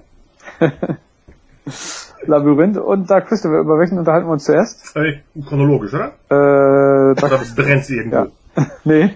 Okay. Macht wahrscheinlich mehr Sinn so. Ja, wie fangen wir an? Es sind, ich weiß nicht, war es, war es bei euch so, dass ihr jetzt zwei Sachen wiederentdeckt habt, die richtig toll sind? Nee, leider nicht. Ja, irgendwie war ich... ich war noch irgendwie so, so super gehypt von den beiden Batman-Filmen, dass ich dachte, das passiert das Gleiche. Ja. Ne? Da konnte man auch die Marken rauskriegen von Wargames und Blue Thunder, aber auch die, die positiven Sachen. Aber hier... Ja. Hm. Also, es gibt schon was Positives zu sagen. Also, ja, ja, ja. Nämlich? Das Production Design, finde ich. Also speziell ja. beim Dark Crystal, beim, beim Labyrinth ist es anders, aber auch man... Man sieht irgendwie die, die, die Mühe, die sie sich gemacht haben und die Ideen, die dahinter stecken. Ja, das stimmt. Aber speziell beim Dark Crystal ist es schon sehr schönes Production Design. Ja. Aber dann halt nicht viel dahinter leider. Also der, die Story ist, hält eigentlich nur für fünfundzwanzig Minuten. Also ist eher was, was vielleicht beim, wie ist die, die, die Serie, die Storyteller Geschichte ja. oder so von oh, Henson.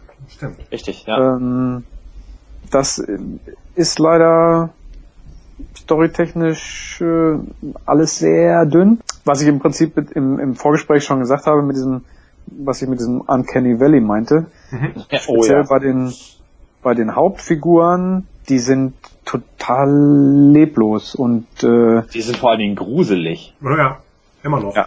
Also die, ja. die, die sind auf eine andere Art gruseliger als als die Skexe im oh, ja, Prinzip. Oh, ja. Das stimmt. Und ne, die die die Augen sind tot und in den in den Gesichtsbewegungen passiert halt nichts. Also ja. man muss fast sagen, der Film würde wahrscheinlich als C G I-Film oder ich will jetzt nicht so weit gehen und Motion Capture sagen, aber die Hauptdarsteller würden wahrscheinlich heutzutage davon profitieren, wenn sie computergeneriert werden. Ja, mhm. Motion Capture auf jeden Fall. Dann wäre das ja wie Avatar im Endeffekt. Es geht hier nicht um, um menschenähnliche Wesen. Deswegen, da haben ja die Leute kein Problem. Die Menschen, irgendwelche Menschen, ich nicht, haben Probleme damit, dass Menschen nicht echt aussehen. Nicht, äh, wenn sie überzeichnet sind. Zum Beispiel ja, Monster, ja bei Monster House hat ja keiner was gesagt, weil die Menschen da auch überzeichnet sind. Ja, aber hier sind im, im Dunklen Kristall sind die äh, Hauptdarsteller, die beiden ja auch überzeichnet. Also genau. nicht wirklich menschlich, aber trotzdem gruselig. Äh. Klar, aber ich meine, da, da würde das von Motion Capture profitieren, das meine ich. Dann wäre es ja wie bei den äh, Navi. Ja, das stimmt. Ja, aber dafür sind die Gelflinge einfach noch zu menschenähnlich. Wahrscheinlich. Weil, wie gesagt, diese Skexe, die, da sieht man ja auf den ersten Blick, dass das irgendwelche fremdartigen Kreaturen sind. Und da legt man halt auch einen ganz anderen Maßstab irgendwie an. Aber wenn Figuren, ob es nun C G I oder Puppenfiguren sind, die versuchen irgendwie so menschlich wie möglich auszusehen, das geht meistens in die Hose. Aber ja. ich finde, das Problem ist ja bei dem Film auch, dass die Figuren auch nicht so interessant sind. Ich glaube, es liegt nicht mal an, an, der, an der Technik, sondern äh, der ist zu generisch. Der, wie heißt der? Äh, Yen? Ne, wie hieß der? Äh, der, der Figur? Ja. Und sie heißt... Äh, Jen. Jen, genau. Jen, genau. Äh, der ist so sehr... zu generisch. Die haben wahrscheinlich versucht, so eine Art Luke Skywalker draus zu machen. Weißt du, diese, die Figur, wo der Zuschauer sich mit reinversetzt. Aber der Kira. Ist so... Das Mädchen ist Kira, genau. Genau. Ähm, der okay. ist so, so... Ich habe es ja auch aufgeschrieben. Ähm, der, der geht dann los. Also die Mission beginnt. Der hat nicht mal Zweifel, wie ob es nun der, der, der Bilbo ist oder wer auch immer. Die haben ja Zweifel vorher. Und dann passiert was Schlimmes und dann gehen sie ins Abenteuer. Er steht auf und geht. Ins Abenteuer. Das ist sowas, ja. wie steht in meinem Notizblöckchen, dass ich jetzt... Äh, deswegen, er ist zu, zu lebl- leblos im wahrsten Sinne des Wortes. Und ich glaube, wenn die Figur interessanter wäre, würde uns das gar nicht stören, dass sie so aussieht.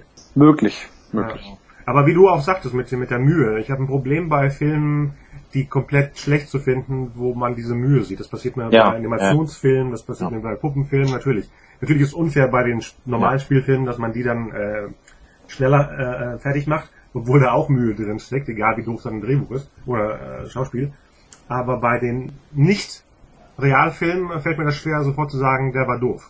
Ich habe ja, aktuelles Beispiel ist eben der siebte Zwerg, der neue Animationsfilm, der eben nicht toll ist, aber die ganze Mühe ist so, dass ich denke, schade, dass man daraus nicht was Besseres gemacht hat. Ja, und äh, speziell auch, man hat natürlich auch Henson oder die, die Henson-Leute oder Welt, die mag man natürlich und will eigentlich auch das, das gut finden. Und äh, ne, wenn man mit Sesamstraße aufgewachsen ist und Muppets und so, dann will man das natürlich auch mögen. Aber haut halt nicht hin, speziell halt bei den, bei den beiden Hauptdarstellern. Und ja, ja. die anderen Sachen funktionieren, ja.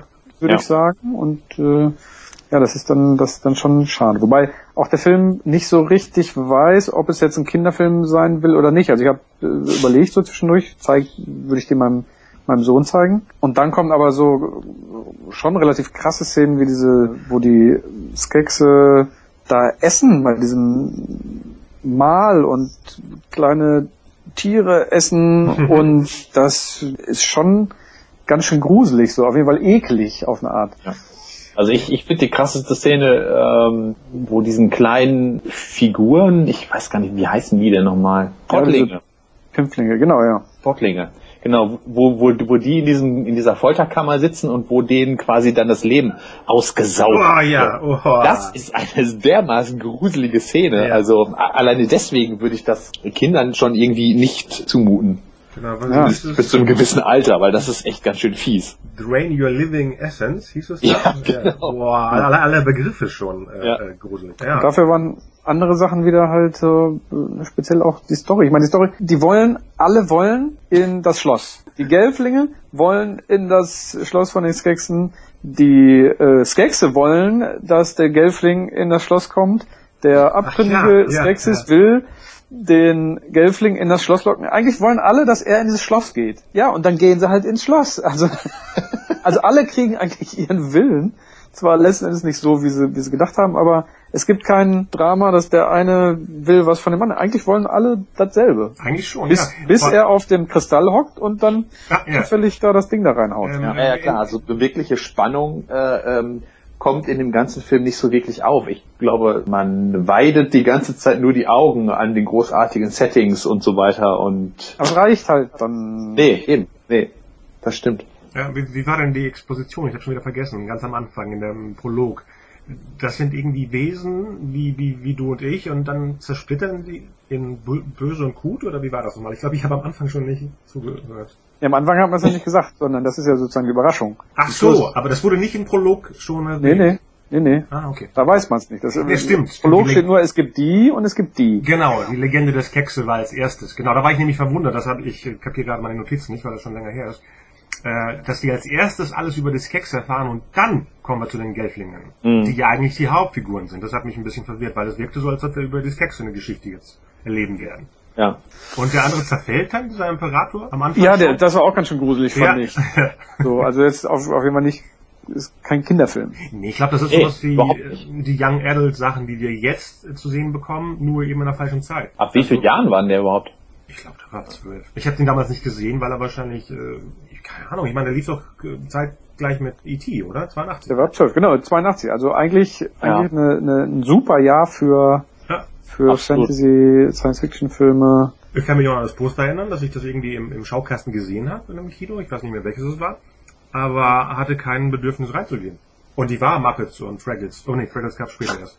Äh, Muppets aus Sesamstraße fan, also deswegen... Das geht aus den Postern aber auch nicht hervor, irgendwie. Was genau? Ich. Dass die verwandt sind? Ja. ja. Ach so. Wir ja, aber ist, da kannst du natürlich auch thematisch nicht machen. Du kannst dich bei The Dark Crystal von den Machern von The Muppets Movie. So richtig ja. passt ja. es nicht, auch wenn es ja. stimmt. Auch wenn's stimmt. Ja. Ja. Das habe ich immer noch, dass der cool, der Score natürlich sehr cool ist. Ja, das ist, das ist wirklich das absolute, also für mich ist das immer noch nach wie vor das absolute Highlight ja. an dem ganzen Film. Also, ich hab den komplett vergessen. Das ist großartig, ein großartiges Main-Theme und... Und es klingt auch alles wie aus der Zeit, also was Trevor Jones da macht. Ich ja. hatte immer das Gefühl, ich bin in einem anderen Soundtrack drin, aus der Zeit irgendwie. Was habe ich hier noch? Ausziehszene gruselig. Hat sich da jemand ausgezogen? Ja, ja die haben eben die, die Kleider vom Leibwächter ah, ja, ja. Imperator. Genau, und dann wundere ich mich hier, dass der Jen so lange allein unterwegs ist, weil die Kira, die eigentlich die zweite Hauptfigur ist, erst in der Minute vierunddreißig auftaucht. Das würde man heute gar nicht hinkriegen, dass das Mädel äh, so spät erst in die Geschichte mit reinspielt. Ja. Besonders bei einer vierunddreißig Minuten, wo echt nicht viel passiert.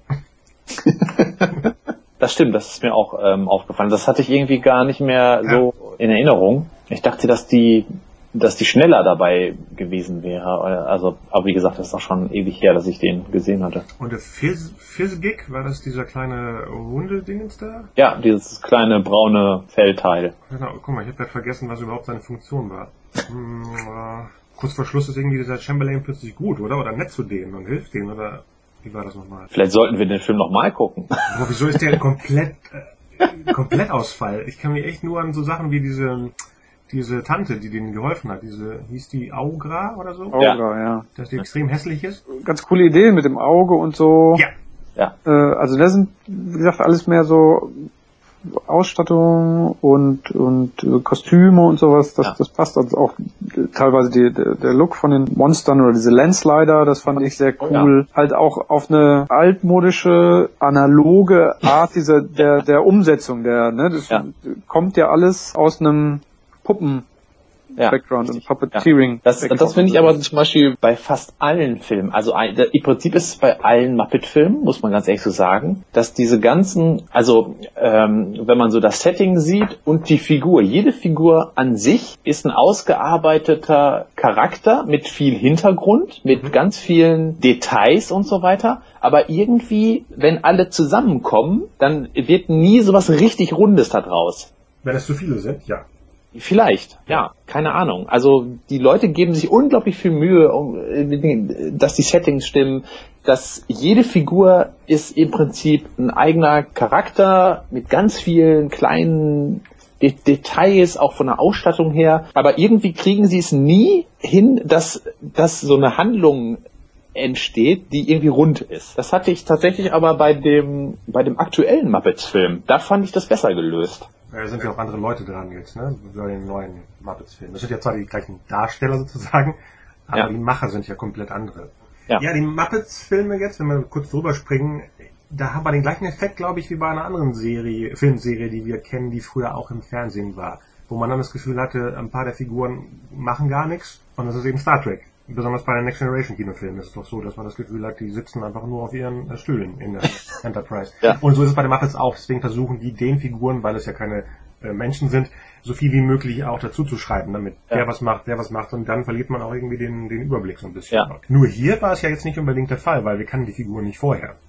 Nee, nee, aber ich meinte, äh, die Ausarbeitung von diesen ganzen Figuren, selbst bis in die letzten Nebenfiguren hinein, die ist einfach so ausgearbeitet, dass man im Prinzip die ganze Zeit abschweift. Ja, und genau, denkt, ah, oh, diese Lensleier, die sehen ja cool aus. Warum kann ich nicht den ganzen Film nur mit den Lensleitern gucken? Oder, oder diese Käfersturmtruppen, ich habe den Namen schon wieder vergessen. Garfield. Genau. Ne? Auch wie cool die aussehen und ja, ah, großartig, aber In, in dem Moment, wo man das denkt, ist man natürlich komplett raus aus der Handlung. Genau. Und das passiert halt ständig. Was ja, ja okay ist, weil es ja wenig Handlung gibt. Genau, ja, genau. Ja, ganz positiv. Und ja, es wird dann wiederholt. Man verliert sich, weil in der Szene gerade wieder etwas erzählt wird, das wir schon vorher schon mal gehört haben. Und ich glaube, ja, da fällt man schnell raus und beobachtet den Rest drumherum. Ja. Das ist auch einer von den Filmen, die in äh, London wahrscheinlich gedreht wurden, oder? In den Sicherheit. Gehe ich stark von aus. Ja, ja. Und, und Marcel, du hattest erzählt, dass dein Bekannter... Äh, du sprichst von Norman Schneider, dem Puppenschneider. Genau. Ein, ja, wie soll man sagen, ein Figurenbauer, ein Puppenmacher, der hier in Bielefeld wohnt und arbeitet, der auch schon für ganz viele Produktionen äh, Puppen gebaut und auch gespielt hat dann. Mhm. Ähm, sehr bekannt in der... In der entsprechenden Szene hier in Deutschland halt, wird auch ständig in irgendwelchen Werbespots und auch äh, T V-Serien und, und so weiter und so fort. Also er taucht wirklich oft auf. Und sein Ruhm, sein, ja, seine Bekanntheit und sein Können vor allen Dingen hatte sich da bis nach London rumgesprochen und die Hensons haben ihn quasi eingeladen beim... Ich hoffe, ich verrate jetzt nichts, was er eigentlich unter Verschluss äh, nein, nein, halten müsste. er, er sollte oder er hat, glaube ich, auch beim ersten Muppets, also bei bei dem bei dem Vorgänger Muppet-Film, ja, dem zweitausendelfer. Genau. Ja. Da hat er, da sollte er mitmachen. Ähm, und auch bei der geplanten Fortsetzung vom Dunklen Kristall, aus der ja auch äh, nichts ah. geworden ist. Und wenn ich das richtig verstanden habe, war er auch in London und hat tatsächlich an so Massenszenen äh, mitgewirkt, hat da Puppen geführt. Aber der hat nicht erzählt, was da so passierte in der Nee, das genau, das durfte okay. er eben nicht. Ah, okay. Dann wollte ich ihn auch nicht weiter ausfragen, obwohl mich das natürlich schon interessiert hätte, aber er ja, meinte, nee, er darf da nicht drüber reden. Ja, äh, leider ist ja nun aus dem dunklen, aus der Fortsetzung vom Dunklen Kristall nichts geworden. Ich weiß nicht, ob da überhaupt noch irgendwas in Planung ist oder ob das Ding komplett tot ist. Puh, wer weiß, wer weiß. Und wenn sie es wieder starten, wenn zu viel Zeit vergangen ist, wird es sowieso irgendwie neu aufgefrischt. Also nicht mit den gleichen Sachen, die sie bis jetzt äh, aufgestellt Wobei, ich meine, die Hauptdarsteller altern wenigstens nicht. Das muss man... Ja, ja stimmt. Kann man die Originalbesetzung nehmen. Man muss, man muss dann auch bemerken, der war ja schon sehr erfolgreich. Nee, eben nicht. Ja, doch, ich würde, ich würde sagen schon. Der war auf jeden Fall in den U S A erfolgreicher als... Conan erfolgreicher als Blade Runner. Ja, Blade Runner war ja ein extremer Flop, deswegen. Ja, aber der, der kriegt eine Fortsetzung, wie es ja, aussieht. Ja, klar, weil viel Zeit vergangen ist. Und Tron hat auch eine Fortsetzung. Oh ja, stimmt. Aber, aber Dark Crystal kann ja nicht erfolgreich gewesen sein, weil John, äh, John Lennon wollte ich sagen, Jim Henson war danach total hin, nachdem das Publikum den nicht mochte und die Kritiker nicht. Der wollte da, hat da danach nie wieder einen Film äh, inszenieren wollen. Das habe ich überall gelesen, dass das wirklich das Ende von der Kreativität war, weil er viel reingesteckt hat, was er dann eben beim Labyrinth, was wir später beschreiben, wieder rausgenommen hat. Also an dieser Ernsthaftigkeit, an diesem, ich erzähle jetzt die Geschichte so, wie ich es mir vorstelle. da war total geknickt, nachdem das Publikum eben äh, das nicht mochte. Da geht es dann mal um die Kritiken, aber ach so. Er war schon, also ich habe jetzt gerade hier ähm, bei den U S-Einspielergebnissen hat er vierzig Millionen gemacht von einem, von fünfzehn Millionen, die er vielleicht gekostet hat. Das ist ja immer nicht ganz sicher, aber ich würde schon sagen, dass er, dass er okay, kein recht erfolgreich war. Ja, ja. Ja, für die Zeit waren vierzig und siebzig immer ganz groß, außer es war dann E T oder sowas oder irgendwie Airline Jones. Ja. Ja. Also ne, in dem Jahr auf und im Jahr zweiundachtzig, was ne, was das Jahr von E T war? E T, Star Trek zwei, Poltergeist, ne, was war, äh, war er dann auf, auf Platz sechzehn. Also uh. ich würde schon sagen, recht recht erfolgreich. Ach, im Gegensatz zu Labyrinth zum Beispiel, der äh, sein Geld wahrscheinlich äh, nur gerade so rausgemacht hat. Ja, da kommen wir ja gleich zu. Ich habe ja auch aufgeschrieben, dass, ob das sein musste, dass die Kira bei der Action-Szene genau das Hey, hey ja von Piggy, diesen Karateschrei, einsetzen musste.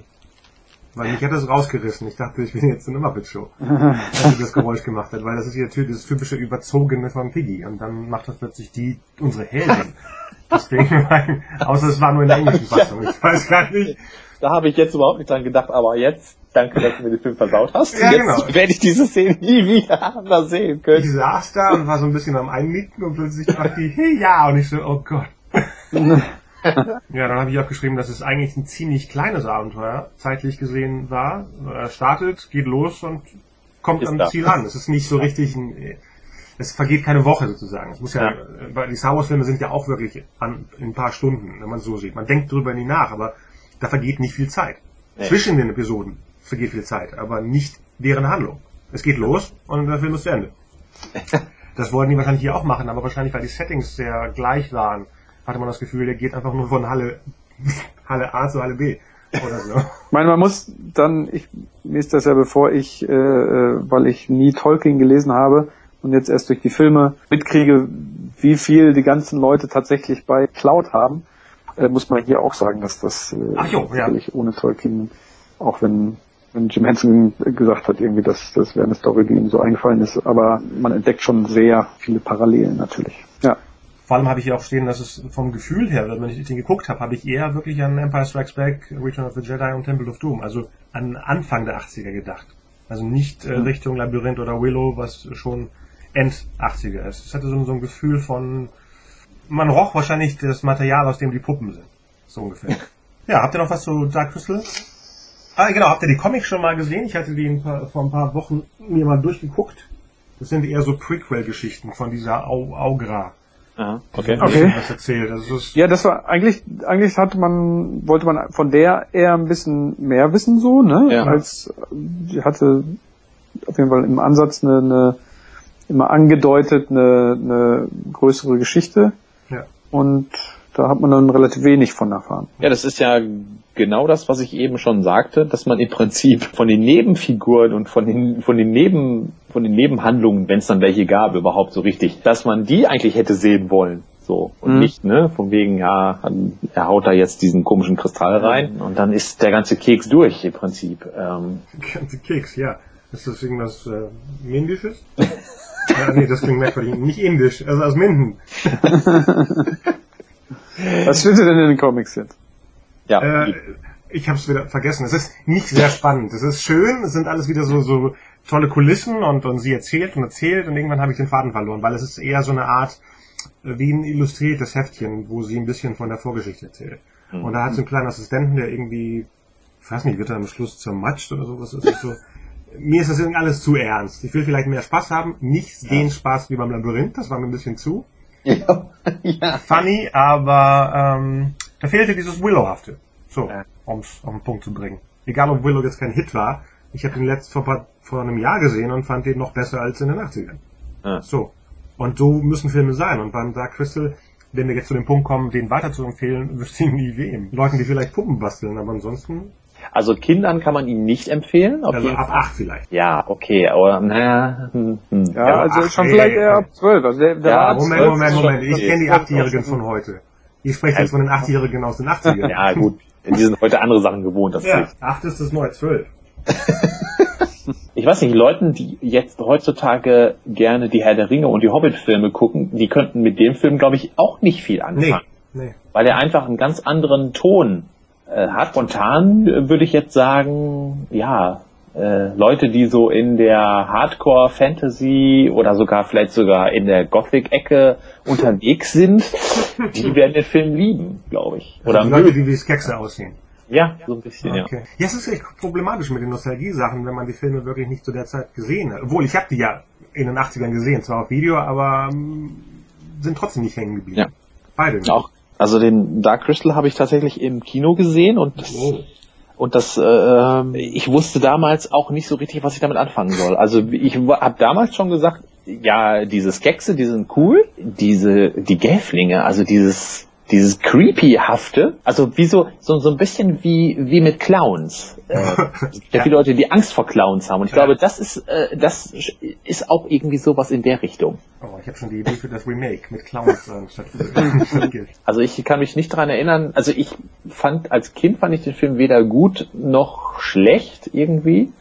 Ich hatte mal so eine, ich hatte mal so eine Phase, dann irgendwann viel später, als ich den auf, auf V H S oder so gesehen habe, dann nochmal. Da fand ich ihn richtig klasse. Oh, okay. ähm, wahrscheinlich auch wegen, wegen der Filmmusik halt vor allen Dingen auch. Mhm. Und weil die, ja, weil, weil das Setting halt so großartig aussieht. Mit den vielen kleinen Details im Hintergrund und so. Die Handlung, ja, pff, hat mich damals schon nicht so richtig mitgerissen. Ja, und jetzt glaube ich, ja, ich würde jetzt auch nicht sagen, dass ich den Film jetzt schlecht finde. Ähm, nee, eben nicht, ja. Ja, eben, genau. Also ich, Ich möchte eigentlich was total Gutes und Schönes über den Film sagen, aber mir fällt nichts ein. Ähm, außer, dass die Filmmusik toll ist, dass die Settings toll sind und... und das hängt wie so oft an den Hauptdarstellern und die sind einfach... Die sind nicht mal auf dem Plakat drauf übrigens, auf jeden Fall, ja, das, was ich gerade sehe. Genau. Ja. Da sind die Mystics drauf, aber... Auf dem Hauptplakat im Deutschen waren die beiden und guckten so nach oben und das sah so gruselig aus. Das ja, das stimmt, aber ich glaube, ich sehe gerade, das, das habe ich gerade das Englische oder so, aber mit dem kann man sich nicht identifizieren. Ja. ja. Das zaubert so auch. Ja. Ja. Ist das nicht fies, wenn man sich nicht über Filme auslassen kann? Ich, mich nervt's. Entweder man etwas total gut finden oder total schlecht, aber die dazwischen, das ist total anstrengend. Ja. Ich habe ja vorgestern den neuen Dracula, den Untold, gesehen und das ist auch so ein Ding. Sowas wie, ich hätte Bock, den kaputt zu machen, aber die Mühe und die Schauspieler sind nett, aber ich denke, was soll das? Nächste Woche wieder was ganz Schlimmes und das könnte jetzt... Ah ne, äh, Alex, willst du den auch empfehlen oder nicht empfehlen? Ich wüsste auch nicht, wie, also ich... Ich kann ja im Telefonbuch gucken, wir nehmen irgendjemanden, rufen an und sagen, hier, guck mal heute. Nein, vermutlich nicht, weil die, die Schnittmenge einfach nicht, nicht zusammenkommt. Also, ne, es, er ist halt kein Kinderfilm. Für die meisten Älteren wird er wahrscheinlich auch dann zu langweilig sein, zu langwierig sein für das bisschen Story, was erzählt wird. Also eher nur was für Filmwissenschaftler, die dann... Puppenfilme oder Jim Hensons Karriere oder sowas gucken wollen, ne? Also so wie wir, Filmarchäologen. Ja, ja. Okay. Komplettisten. Ja. Dann besprechen wir doch das äh, für mich einzig Positive vom nächsten Film und das ist der Anfang. Ist das die allererste C G I-Eule der Filmgeschichte? Ja, gen- genau das habe ich nicht auch gefragt. Und dann können wir zur nächsten Show. Nein. Nein, so schlimm war es nicht, aber es ist schon... Ich hätte ja letztes Mal gesagt, es wäre cool, wenn wir mal einen trashigen Film haben, wo wir zusammen in dem gleichen Raum sind. Und ich glaube, jetzt haben wir einen verpasst. Um es auf den Punkt ja. zu bringen. Ja, wir Oder müssten halt wirklich einen Film sozusagen live gucken. Ja. Äh, ähm, und also live kommentieren sozusagen. Ja. Das, das wäre, ja, wär, glaube ich, echt mal witzig. Ja, das war wohl die erste computeranimierte... Aber das ist nicht... Nee, Young Sherlock Holmes war vorher. Genau. Labyrinth war danach. Ja, also erste Eule, sagen wir mal. Computer jetzt. Genau, dann ist er die erste. Okay. Und dann geht's schon los mit Underground. Auch ein cooler ja. Song. Ein cooler Song, wenn man nicht die Bilder hat. Ne? Ja, also ich mag Bowie, ich mag auch den achtziger Bowie. Ja. Äh, ich mag auch die meisten Songs. Seine Frisur ist total oh, kacke. Ja, großartig, großartig. Diese Turmfrisur. Ja, ja, aber er ist ja auch aus einer anderen Welt. Ja, aber trotzdem. Also die Frisur, ich glaube neunzehnhundertsechsundachtzig, als der Film rausgekommen ist, war die auch schon nicht mehr in. Ja, in? Der ist aus einer anderen Welt. aber Oder war eine achtziger. Wissen wir auch, Friseure haben. Ja, ja ich, die sind rausgewachsen in der Bürgerkiste. ähm, am also Anfang habe ich geschrieben, dass es, das Ganze wirkt wie so achtziger-Jahre-Horrorfilme. Also die Musikeinsätze waren wie bei Hellraiser oder House. Ja, das sehr oft. Auch. Das war wirklich ja. so ein ganz spooky Element die ganze Zeit da. Ja, ist ja auch so, ne? Hätte sie jetzt dreimal Candyman gesagt, statt äh, diesen Dings, dann ja. Die ist ja nochmal... Ja, ist anders äh, ausgegangen. Der heißt, äh, Gareth. Nee, doch, oder? Äh, Jareth. Das, da fand ich witzig, dass das Drehbuch von Terry Jones ist. Ja, ja, aber ähm, ich habe gelesen, dass nicht viel von ihm übergeblieben ist. Ach so, okay. Also vom, vom Drehbuch, nicht von Terry Jones. Ich hatte ich, ich hatte danach auf der D V D waren noch das Making of ähm, dabei oder so, so eine kleine Fe- Featurette und äh, da habe ich ihm reingeguckt und da da erzählte er äh, im Prinzip so, als wenn er ja als wenn das Drehbuch halt so hundert Prozent von ihm wäre. Das habe ich vergessen, was ich weißt da recherchiert hatte. Hm. Vielleicht ist es, äh, ist es schade, dass sie da nicht mehr behalten haben. Also die Jim Henson steckt auf jeden Fall auch wieder drin, hat sich die auch, die Urstory so ein bisschen ausgedacht wohl. Ja, aber viel rausgezogen, damit nicht das gleiche passiert wie bei Dark Crystal. Und das ist, glaube ja. ich, das Problem. Das ist nämlich dieses Zurechtschustern. Mhm. Ja, vielleicht in die falsche Richtung ja. dann gegangen. Es gibt auch sehr viele optisch sehr interessante Sequenzen oder Charaktere oder Settings. Ja. Grundsätzlich das Labyrinth irgendwie ist, ist cool. Was ich schon immer cool fand, ist zum Schluss diese, das mit den, mit den Treppen, diese escherhafte oh ja. Oh ja. Äh, ja. Treppengeschichte. Ja. Das finde ich als Sequenz sehr cool. Da stört mich, glaube ich, nur der Song so, der da drüber läuft. Aber äh, die Sequenz finde ich sehr cool, ja. dass man, äh, ne, dass es kein Oben und Unten gibt und überall diese Treppen und ein paar von den anderen Settings. Das meiste sieht mir aber halt dann zu sehr nach, nach Studio aus und man merkt auch hier mehr die Puppen, also was man beim mhm. Dark Crystal nicht so hatte, da hat man nicht so sehr quasi den Puppenspieler da drin gesehen, wie er sich bemüht hat und hier irgendwie schon, also man mhm. merkt sofort, aha, das ist das ist jemand, der hat einen animatronischen Kopf auf, der wird ferngesteuert.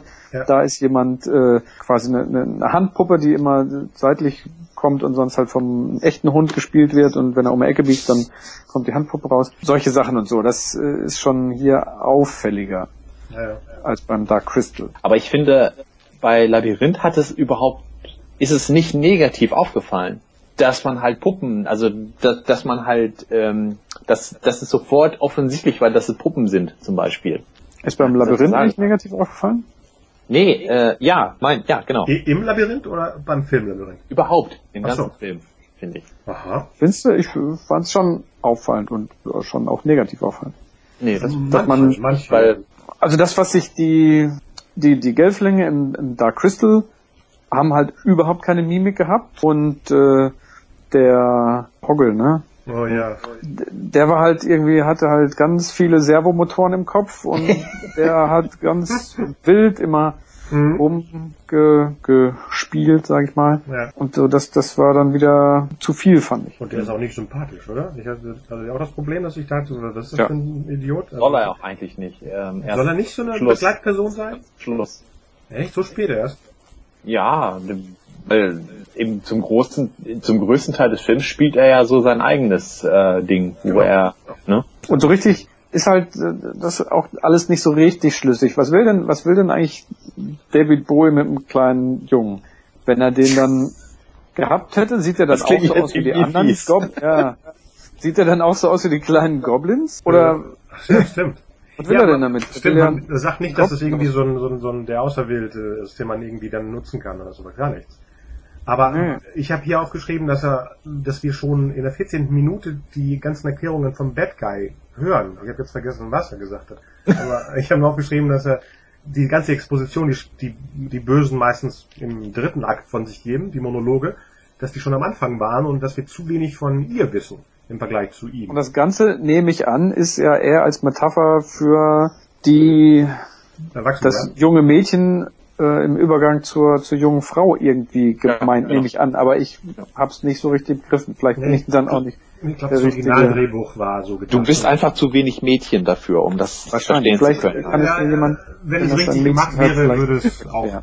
Alex merken. Nein, aber so so habe ich das halt auch verstanden, dass es ja.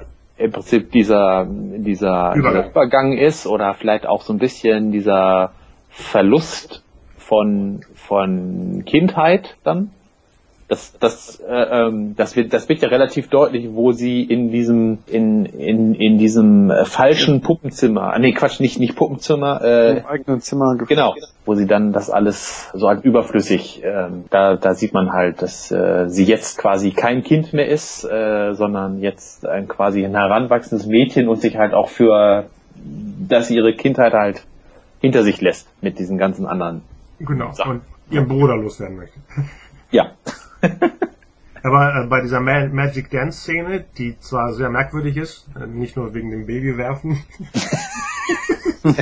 ähm, bei den Weitaufnahmen, ne, wenn man alle am Tanzen sah und David Bowie sah, da dachte ich so, ich bin bei der Muppet Show, wo David Bowie gerade ja. Gast ist. Ja, absolut. Also mehr war das nicht. Und da nee. dachte ich so, okay, diese drei Minuten sind dann Spaß, mehr ja. nicht. Aber wie gesagt, das ist, ich weiß nicht, konnte man sehen, wo das Baby wieder festgekettet ist, wenn es hochgeworfen wird? Das wurde, glaube ich, immer je, je nach Schnitt, wo man gerade geguckt hat, dann ausgetauscht gegen, einen, gegen auch eine Puppe. Ach so. Oh, siehst du, da war das Magic, ich hab's nicht bemerkt. Magic Dance, Dance Magic Dance, genau. Ich muss jetzt auch mal äh, was loswerden, und zwar mein grundsätzliches Problem mit Musicals. Und im Prinzip muss man ja das schon fast als Musical, oh, äh, nee. weil es sind wie viel, wie viel Sing-Sang-Sequenzen sind da drin? Aber richtig, wo gesungen wird, vielleicht zwei oder drei. Der Rest ist also ja wirklich drei, mit, mit einem Song im Hintergrund und nicht gesungen. Ja, sagen wir mal drei. Aber bei allen drei hatte ich das auch das dringende Bedürfnis, auf Schnellvorlauf zu gehen. Ja. Äh, weil ich, ich fand, das passte da auch irgendwie teilweise überhaupt gar nicht rein. Es war einfach, oh, wir haben David Bowie, David Bowie muss unbedingt singen. Ja, ja, was soll er denn singen? Ja, ach, keine Ahnung, wir denken uns da irgendwie noch irgendwas aus. Und dann haben aber diese Feuerköpfe auch noch gesungen, eine komplette Musical. Oh, ja, ja, ja, ja, ja. Das war oh, ja schon wirklich ja. Muppet Show. Das war auch schrecklich. Und sowas von überflüssig. Ja. Arg. Und schlecht gemacht. Mhm. Also wirklich schlecht. Ja. Und auch und diese ganze Sequenz war, wenn man die rausnehmen würde, würde da nichts fehlen. Nein, überhaupt total ja. überflüssig. Das bei den, bei den meisten Musicals ist das so. Meine, nein, nein, nein, nein, nein. Doch, also, nein, nein. da ist das, ist jetzt mein Ding, aber Musicals, es ist, nimm mal Sweeney Todd, nimm mal Sweeney Todd und nimm mal eine Szene raus. Das ist ja die ganze Handlung. Das ist ja kein, das sind ja keine Showstopper, die du meinst, wo jetzt eine Sequenz kommt, wo die Leute tanzen. Das ist ja, das ist ja bei den Disney-Filmen auch so. Das sind ja, aber es war Sweeney Todd nicht besser. Ne? Aber es ist ein Musical. Ja, eben. Aber es ist, es ist, es macht den Film nicht besser, weil es Musical ist. Hä? Das wurde ja nicht also gemacht, damit er besser wird, sondern es ist eine gesungene Erzählung. Ja, aber Moment mal. Warum erzählen sie es dann nicht? Irgendeiner muss sich doch gesagt haben, hey, wir haben ja dieses Drehbuch, wäre es nicht geil, wenn wir diesen Part hier singen würden? Nee, nee, es war ein Musical uh, am Broadway und dann haben sie gesagt, wir verfilmen das Musical. Mehr ist es nicht. Das Gut, ist aber dann... Bei welchen, worüber reden wir jetzt gerade? Über Sweeney Todd gerade. Ach so. Hm. Ähm, Egal, aber jedenfalls ist warum sagt man dann kein nicht, Musical. Dann erzählen wir das doch. Worauf ich hinaus will, ja. Musicals sind scheiße. Darauf will ich hinaus. Oh, das ist aber jetzt, ganz viel. Jetzt habe ich es gesagt. Du kannst ja sagen, du magst sie nicht, aber nicht Musicals sind scheiße, weil ich bin ein großer Fan. Ich fand es schon immer blöd, bei den Disney-Filmen, oh, wenn die angefangen haben zu singen. Vorsichtig. Doch, ich, ich, ich bin ja, jetzt ist ja das, das Ding ist ja jetzt raus. Ich hab's gehasst, so wenn die angefangen haben zu singen, und früher, als, als ich klein war, da gab's noch nichts mit Vorspulen und so, da musste man da durch. Und dann habe ich mir, oh, wie lange singen die jetzt noch?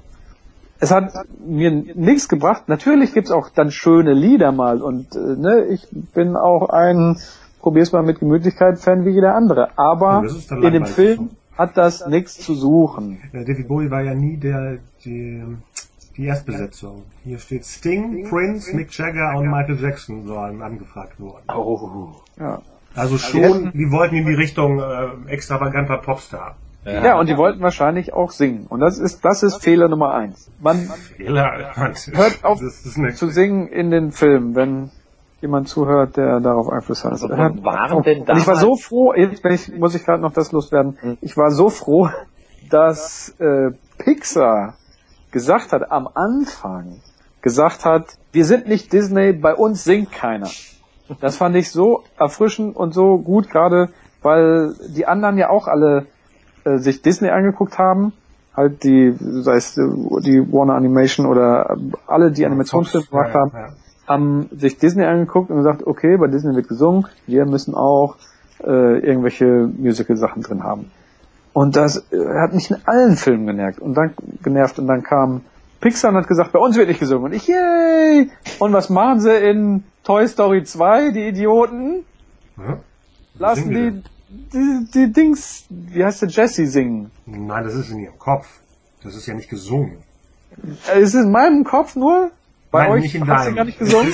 Das sind ihre Gedanken. Das ist ja keine Sequenz, wo sie dann selber singen. Das ist ein Showstopper und der hat da nichts zu suchen und der bringt den Film... Der hat deiner Meinung da nichts zu suchen. Man kann doch nicht sagen, der hat da nichts zu suchen. Okay, jetzt wird's interessant.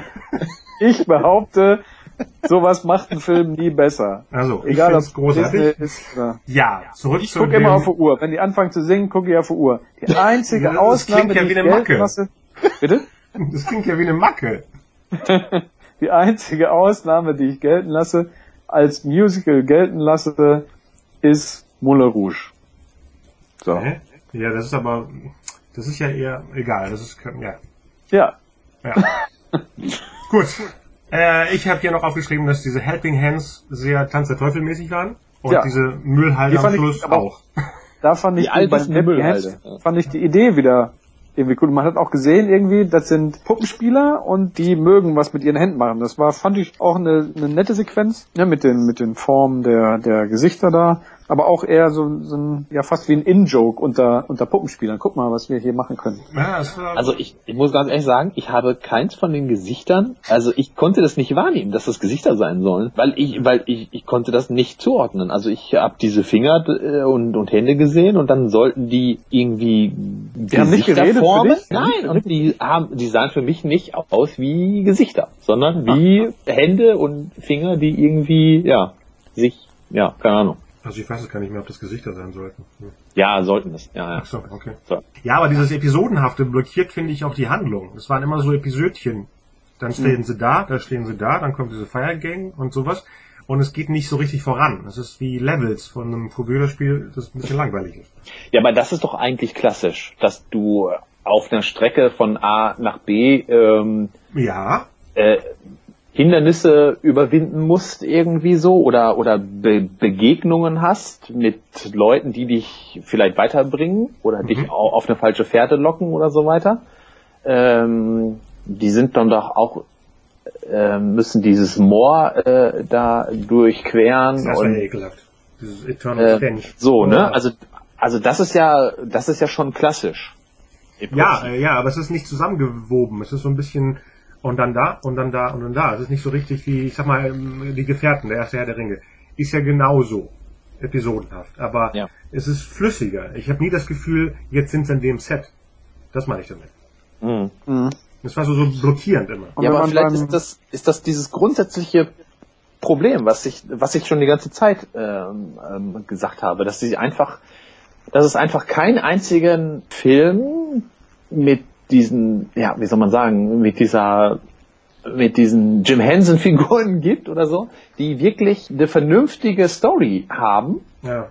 äh, sondern, ja, das spaltet sich immer irgendwie auf, wie du, wie du schon gesagt hast, in so, in so einzelne Szenen, so, also man kann immer, man oh, sieht man. immer deutlich, jetzt kommt Szene eins, jetzt kommt Szene zwei, jetzt kommt Szene drei, ja, ja, ja. dann sind sie da und dann sind sie da und dann sind sie da, aber es ergibt nie irgendwie so einen richtigen Handlungsbogen. So, also auch da äh, muss ich dann wieder sagen, ich habe mich sehr gefreut über die ganzen Nebenfiguren zum Beispiel wieder. Wie heißt dieser Ritter auf der Brücke mit dem Hund? Sir, Sir Didymus. Didymus, genau. Auf Ambrosius. Da habe ich mich schon beim ersten Mal, als ich den gesehen habe, habe ich mich darüber so beömmelt.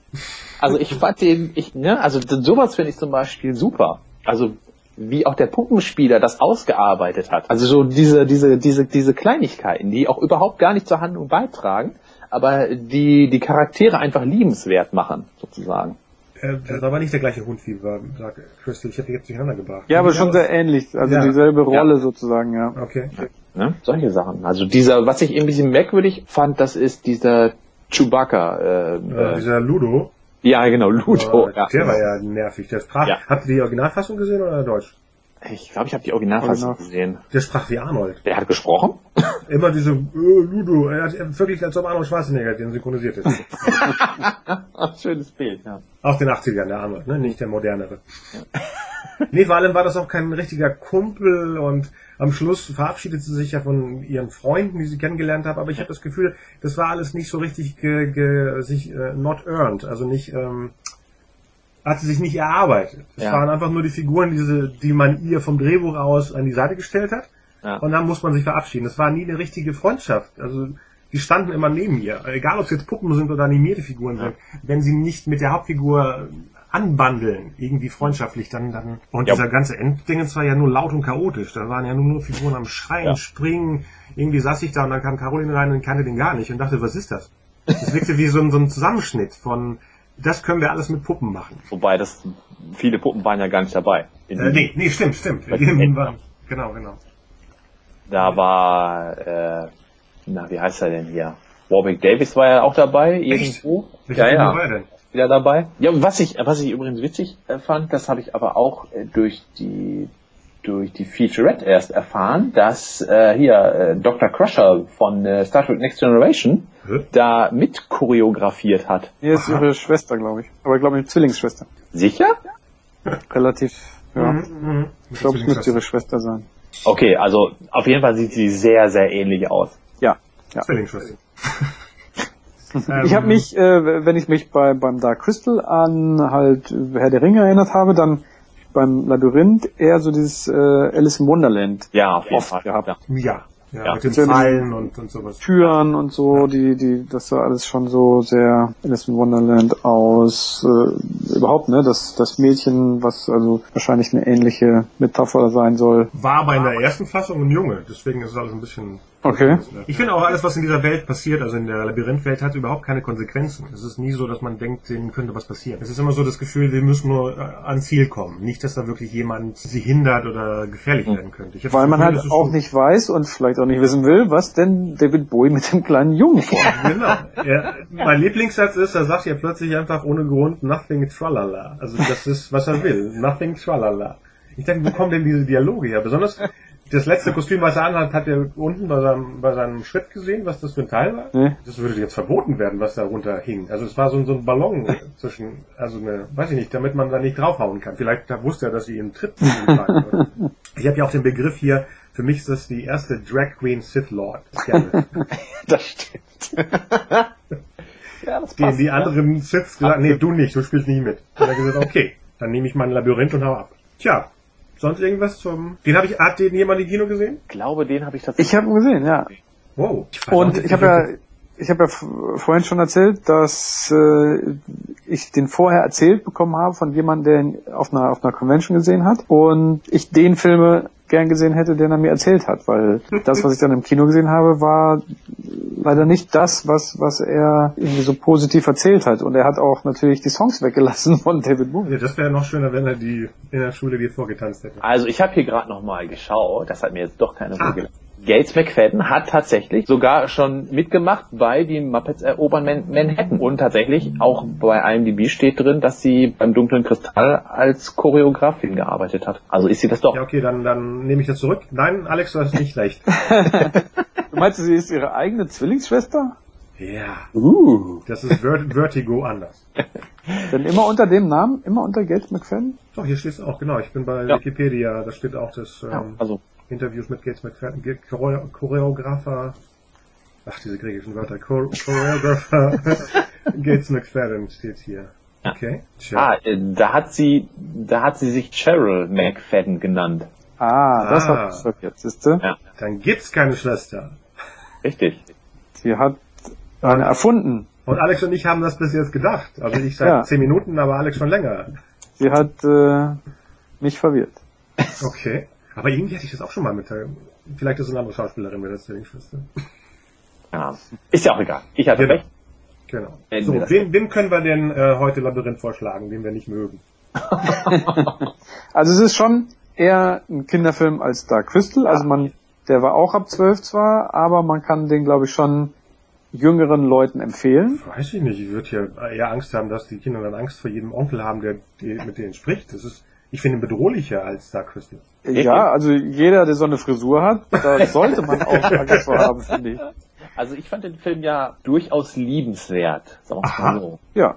Also das hat auch mit Nostalgie nicht viel zu tun, weil ich den auch erst ganz, ganz spät erst gesehen habe. Ich weiß gar nicht, wann ich den das erste Mal gesehen habe. Ich habe den nicht im Kino gesehen. Wahrscheinlich irgendwie Ende der achtziger, Anfang der neunziger vielleicht sogar erst. Auf, ich auch, auf V H S oder so. Und deswegen spielt dieser Nostalgiefaktor da überhaupt keine Rolle. Nee, ich, also es ist irgendwie ein liebenswerter Film und auf eine nette Art und Weise, sagen wir es mal so. Auf eine harmlose Art und Weise. Genau, der ist, der ist auf jeden Fall harmloser. Ja. Es steckt ja schon sehr viel Fantasie da drin, das muss man ja sagen, ne? Ja, ja.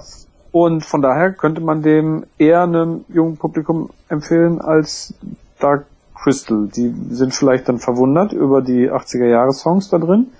Und das ist auch wahrscheinlich am ehesten, äh, plus die Frisur, was den Film äh, datiert und, und, ja, und auf eine unangenehme Art. Aber insgesamt eher eine Empfehlung für ein junges Publikum als als Dark Crystal. Und ja, und der, der tut halt keinem weh so. Ja. Da ist, das ist jetzt nicht, also auch nicht so richtig Ärgerliches drin. Unabhängig vom jungen Publikum. Ich meine jetzt so Leuten wie uns. Ja, dafür ist halt... Also das ist es wieder auch für, für Fans von, von Puppen und, und Filmhistoriker. Genau, oder halt David Bowie-Historikern. Ja, stimmt. Ich meine, er ist ja auch nicht äh, kurz. Na gut, noch welche Worte zu den beiden Filmen? Oder zu... Nee, zu Jim Henson wäre zu, zu, zu lang. Ja, man, im Prinzip sieht man so ein bisschen sein, wo er hin wollte, glaube ich, mhm. mit den beiden Filmen. Dass er wahrscheinlich auch was anderes machen wollte als Muppets und Sesamstraße. Hat er ja dann auch später auch noch probiert oder gemacht mit mit den Dinosauriern, mit äh, mit den Storyteller-Geschichten und so. Mhm. Ja. Und ja. Das sieht man hier jetzt schon recht gut, wo er, wo er hin wollte, dass er auch ernsthaftere Sachen, glaube ich, machen wollte damit. Und auch insgesamt das Genre Puppenfilm, sagen wir es mal so, wenn man es so um, umgreifen will, äh, nach vorn bringen wollte und, und mehr ausbauen wollte und mehr damit machen wollte. Ja. Hat halt nicht immer funktioniert. Ja, schade, dass er das nicht äh, weitermachen konnte. Das ist so, so ein Endenamen vor vierundzwanzig Jahren oder wie lange ist das her? Äh, wann Jim Henson gestorben ist? Ja, weiß jetzt ja, das neunzig oder einundneunzig. Ja, ja, hätte ich so nicht geguckt, die beiden Filme. Obwohl ich die, wie gesagt, als D V D und was auch immer immer wieder gekauft habe. Als Blu-ray habe ich die beiden nicht mehr gekauft. Reicht aber auch aus. Ich glaube, Filme, die wirklich älter als zweitausend sind, ähm, die werden auch nicht hübscher, Blu-ray. Außer die werden wirklich bearbeitet. Aber wenn die einfach nur neu rausgebracht werden, ja. kann man sich das sparen. Ja. Besonders, wenn man die dann oft nicht oft sehen möchte. Ja, ist halt auch mehr so eine Nostalgie-Geschichte, ne? So die, wo die Erinnerungen anders sind als die positiver leider oft sind als äh, als wenn man es ja. nochmal neu mit neuen Augen. Ich finde es ja fairer sind die Filme, die echt funktionieren, wenn ähm, man sie. Äh, aktuelles Beispiel: Ich habe Night of the Creeps gesehen und gestern Reanimator. Beides Filme aus den Jahren fünfundachtzig, sechsundachtzig, die ich noch nie gesehen hatte. Okay. Night of the Creeps, da dachte ich so, wieso findet denn jemand überhaupt kultig? Ihr habt ja alle ein paar Leute geliked, die den wahrscheinlich damals gesehen haben. Und Reanimator hat mir zum Beispiel besser gefallen. Also hat es nichts damit zu tun, dass es ein alter Film ist, sondern dass da echt nicht so viel passiert ist bei Night of the Creeps. Außer irgendwelche Zombies, die da auftauchen. Beim anderen sind auch Zombies, die auftauchen, aber der hatte irgendwie so einen komischen, skurrilen Humor. Mhm. Kennt, kennt ihr beide? Ich glaube, ihr kennt beide. Ja, ja. Ich kenne nur den Reanimator. Ach so. Night of the Creeps kenne ich durch diesen Frank Decker. Ah ja, von, von der dann ja später Monster Squad. Das, das Monster Squad. Äh, den muss ich nochmal gucken, weil den mochte ich auch nicht. Aber den habe ich auch erst vor zwei Jahren gesehen. Deswegen muss ich ihm noch eine Chance geben. Ja, ja. Ich äh, enthalte mich da. Das ist, äh, wäre doch auch eine schöne Idee, den, den mal für den nächsten äh, also äh, Podcast. Fred, Fred oder Decker, du Double? Ja, da müsste weil man Creeps die Filme, mitnehmen. Also hierzulande sind die Filme ja tatsächlich relativ unbekannt. Ja. Ähm, während dieser Frank Decker in den U S A ja zeitweise mal echt eine große Nummer war. Echt? Womit denn? Oder so eine mittel, sagen wir mal eine mittelgroße Nummer. Das sind doch seine zwei Filme. Ja, der hat danach auch noch so eigenartige Sachen gemacht. Äh, ja, aber das wäre dann Stoff für einen neuen Podcast, glaube ich. Und falls bei den Hörern jemand dabei ist, der sich mit Fred Decker auskennt, kann er sich gerne melden. Genau. Überhaupt hilft es uns, wenn ihr bei iTunes äh, Reviews hinterlasst, dann kommt die Sendung weiter nach oben, sodass sie bei den Empfehlungen auftaucht. Egal, ob es nette oder nicht nette Reviews sind, äh, schreibt hauptsächlich nette Reviews, dann kommen wir weiter nach oben. Das ist genau. Nur die zweite Episode, aber wir... Wir genau. Jetzt richtig rein. Genau. Ja. Oder ihr gebt mir einfach recht, dass äh, Musicals eine, äh, so, das wird eine schlechte Art von Film sind. Ja, es gibt bestimmt Leute, die dir eine Meinung teilen, aber die mag ich nicht. Ich sehe schon, also ich, mal eine muss, Musical- ich, bin da jetzt ganz, ich bin da jetzt ganz salomonisch und sage, es gibt gute Musicals und es gibt schlechte. Sehr gut, richtig. Genau wie es ein, gute Actionfilme und schlechte gutes, Actionfilme gibt. Ein richtig. Gutes Musical. Nein, es gibt Dutzend gute Musicals. Ja. Es gibt keine guten, nicht viele Musical-Verfilmungen, die gut sind. Das ist das Problem. Nicht viel, das stimmt, ja. Ja, weil es Warum auch sollte nicht, man das auch tun? Nicht einfach ist. Ja, man kann das. Ich meine, äh, Wicked, da warte ich drauf, das wird ein super Musical, weil das auch die, die, die Handlung dafür hat, visuell umgesetzt zu werden. Deswegen. Ja, aber haben wir das, das, haben wir das nicht gerade gesehen als der Zauberer von Oz?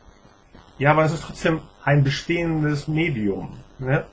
Man sagt ja nicht, ich mach's nicht, weil jemand anders es gemacht hat. Ich habe die Rechte und weiß, dass Leute kommen, also produziere ich. Das ist doch ganz simpel. Stell dir mal vor, du hättest jetzt etwas produziert, was ähm, ähm, hier Public-Domain-Figuren, wie eben die Oz-Sachen drin hat. Würdest du sagen, ich mach's jetzt nicht mehr, weil die anderen das gemacht haben? Nicht als Musical. Ja, ich aber, warte du, schon auf äh, Spider-Man äh, Afraid of the Dark. Wie heißt der? Things of the Dark? Äh, afraid Things of the Dark. Ich glaube, Afraid of the Dark, oder? Ja, Afraid of the Dark. Ne? Glaub, nee, Afraid nicht. Nee, mir kommt das... Auf jeden Fall das, das Musical, da warte ich dann drauf. Ja, aber das war ja kein Hit, also wird's nicht kommen. Achso. Hm. Oh, so gut. Simpel ist das. Okay. Amazing Spider-Man zwei war auch kein Hit. Dann, also war auch kein Musical. Es war kein Mega-Hit. Es waren Hits schon, aber so viel wie er gekostet hat, glaube ich, könnte man das nie wieder einspielen. Ja, vielleicht, ich habe mir jetzt vorgestern nochmal geguckt, der, der wird nicht besser. Ja, eher ärgerlicher, ne? Ja, ärgerlicher, ja. Aber ich fand auch den da schon nicht mehr so richtig gut. Doch, doch, den fand ich ganz gut. Nö. Nee. Ich fand das über... Also ja, gut, und das Thema hatten wir, glaube ich, schon, oder? Oder wäre das, das Spider-Man und die neuen Spider-Man versus die, die etwas älteren? Nee, hatten wir nicht. Aber das können wir auch äh, unter einem Sam Raimi Special und einem, wie heißt er nochmal, Mark Webb Special machen. Okay, dann ist diese Sendung beendet. Okay, bis zum nächsten Mal. Tschüss.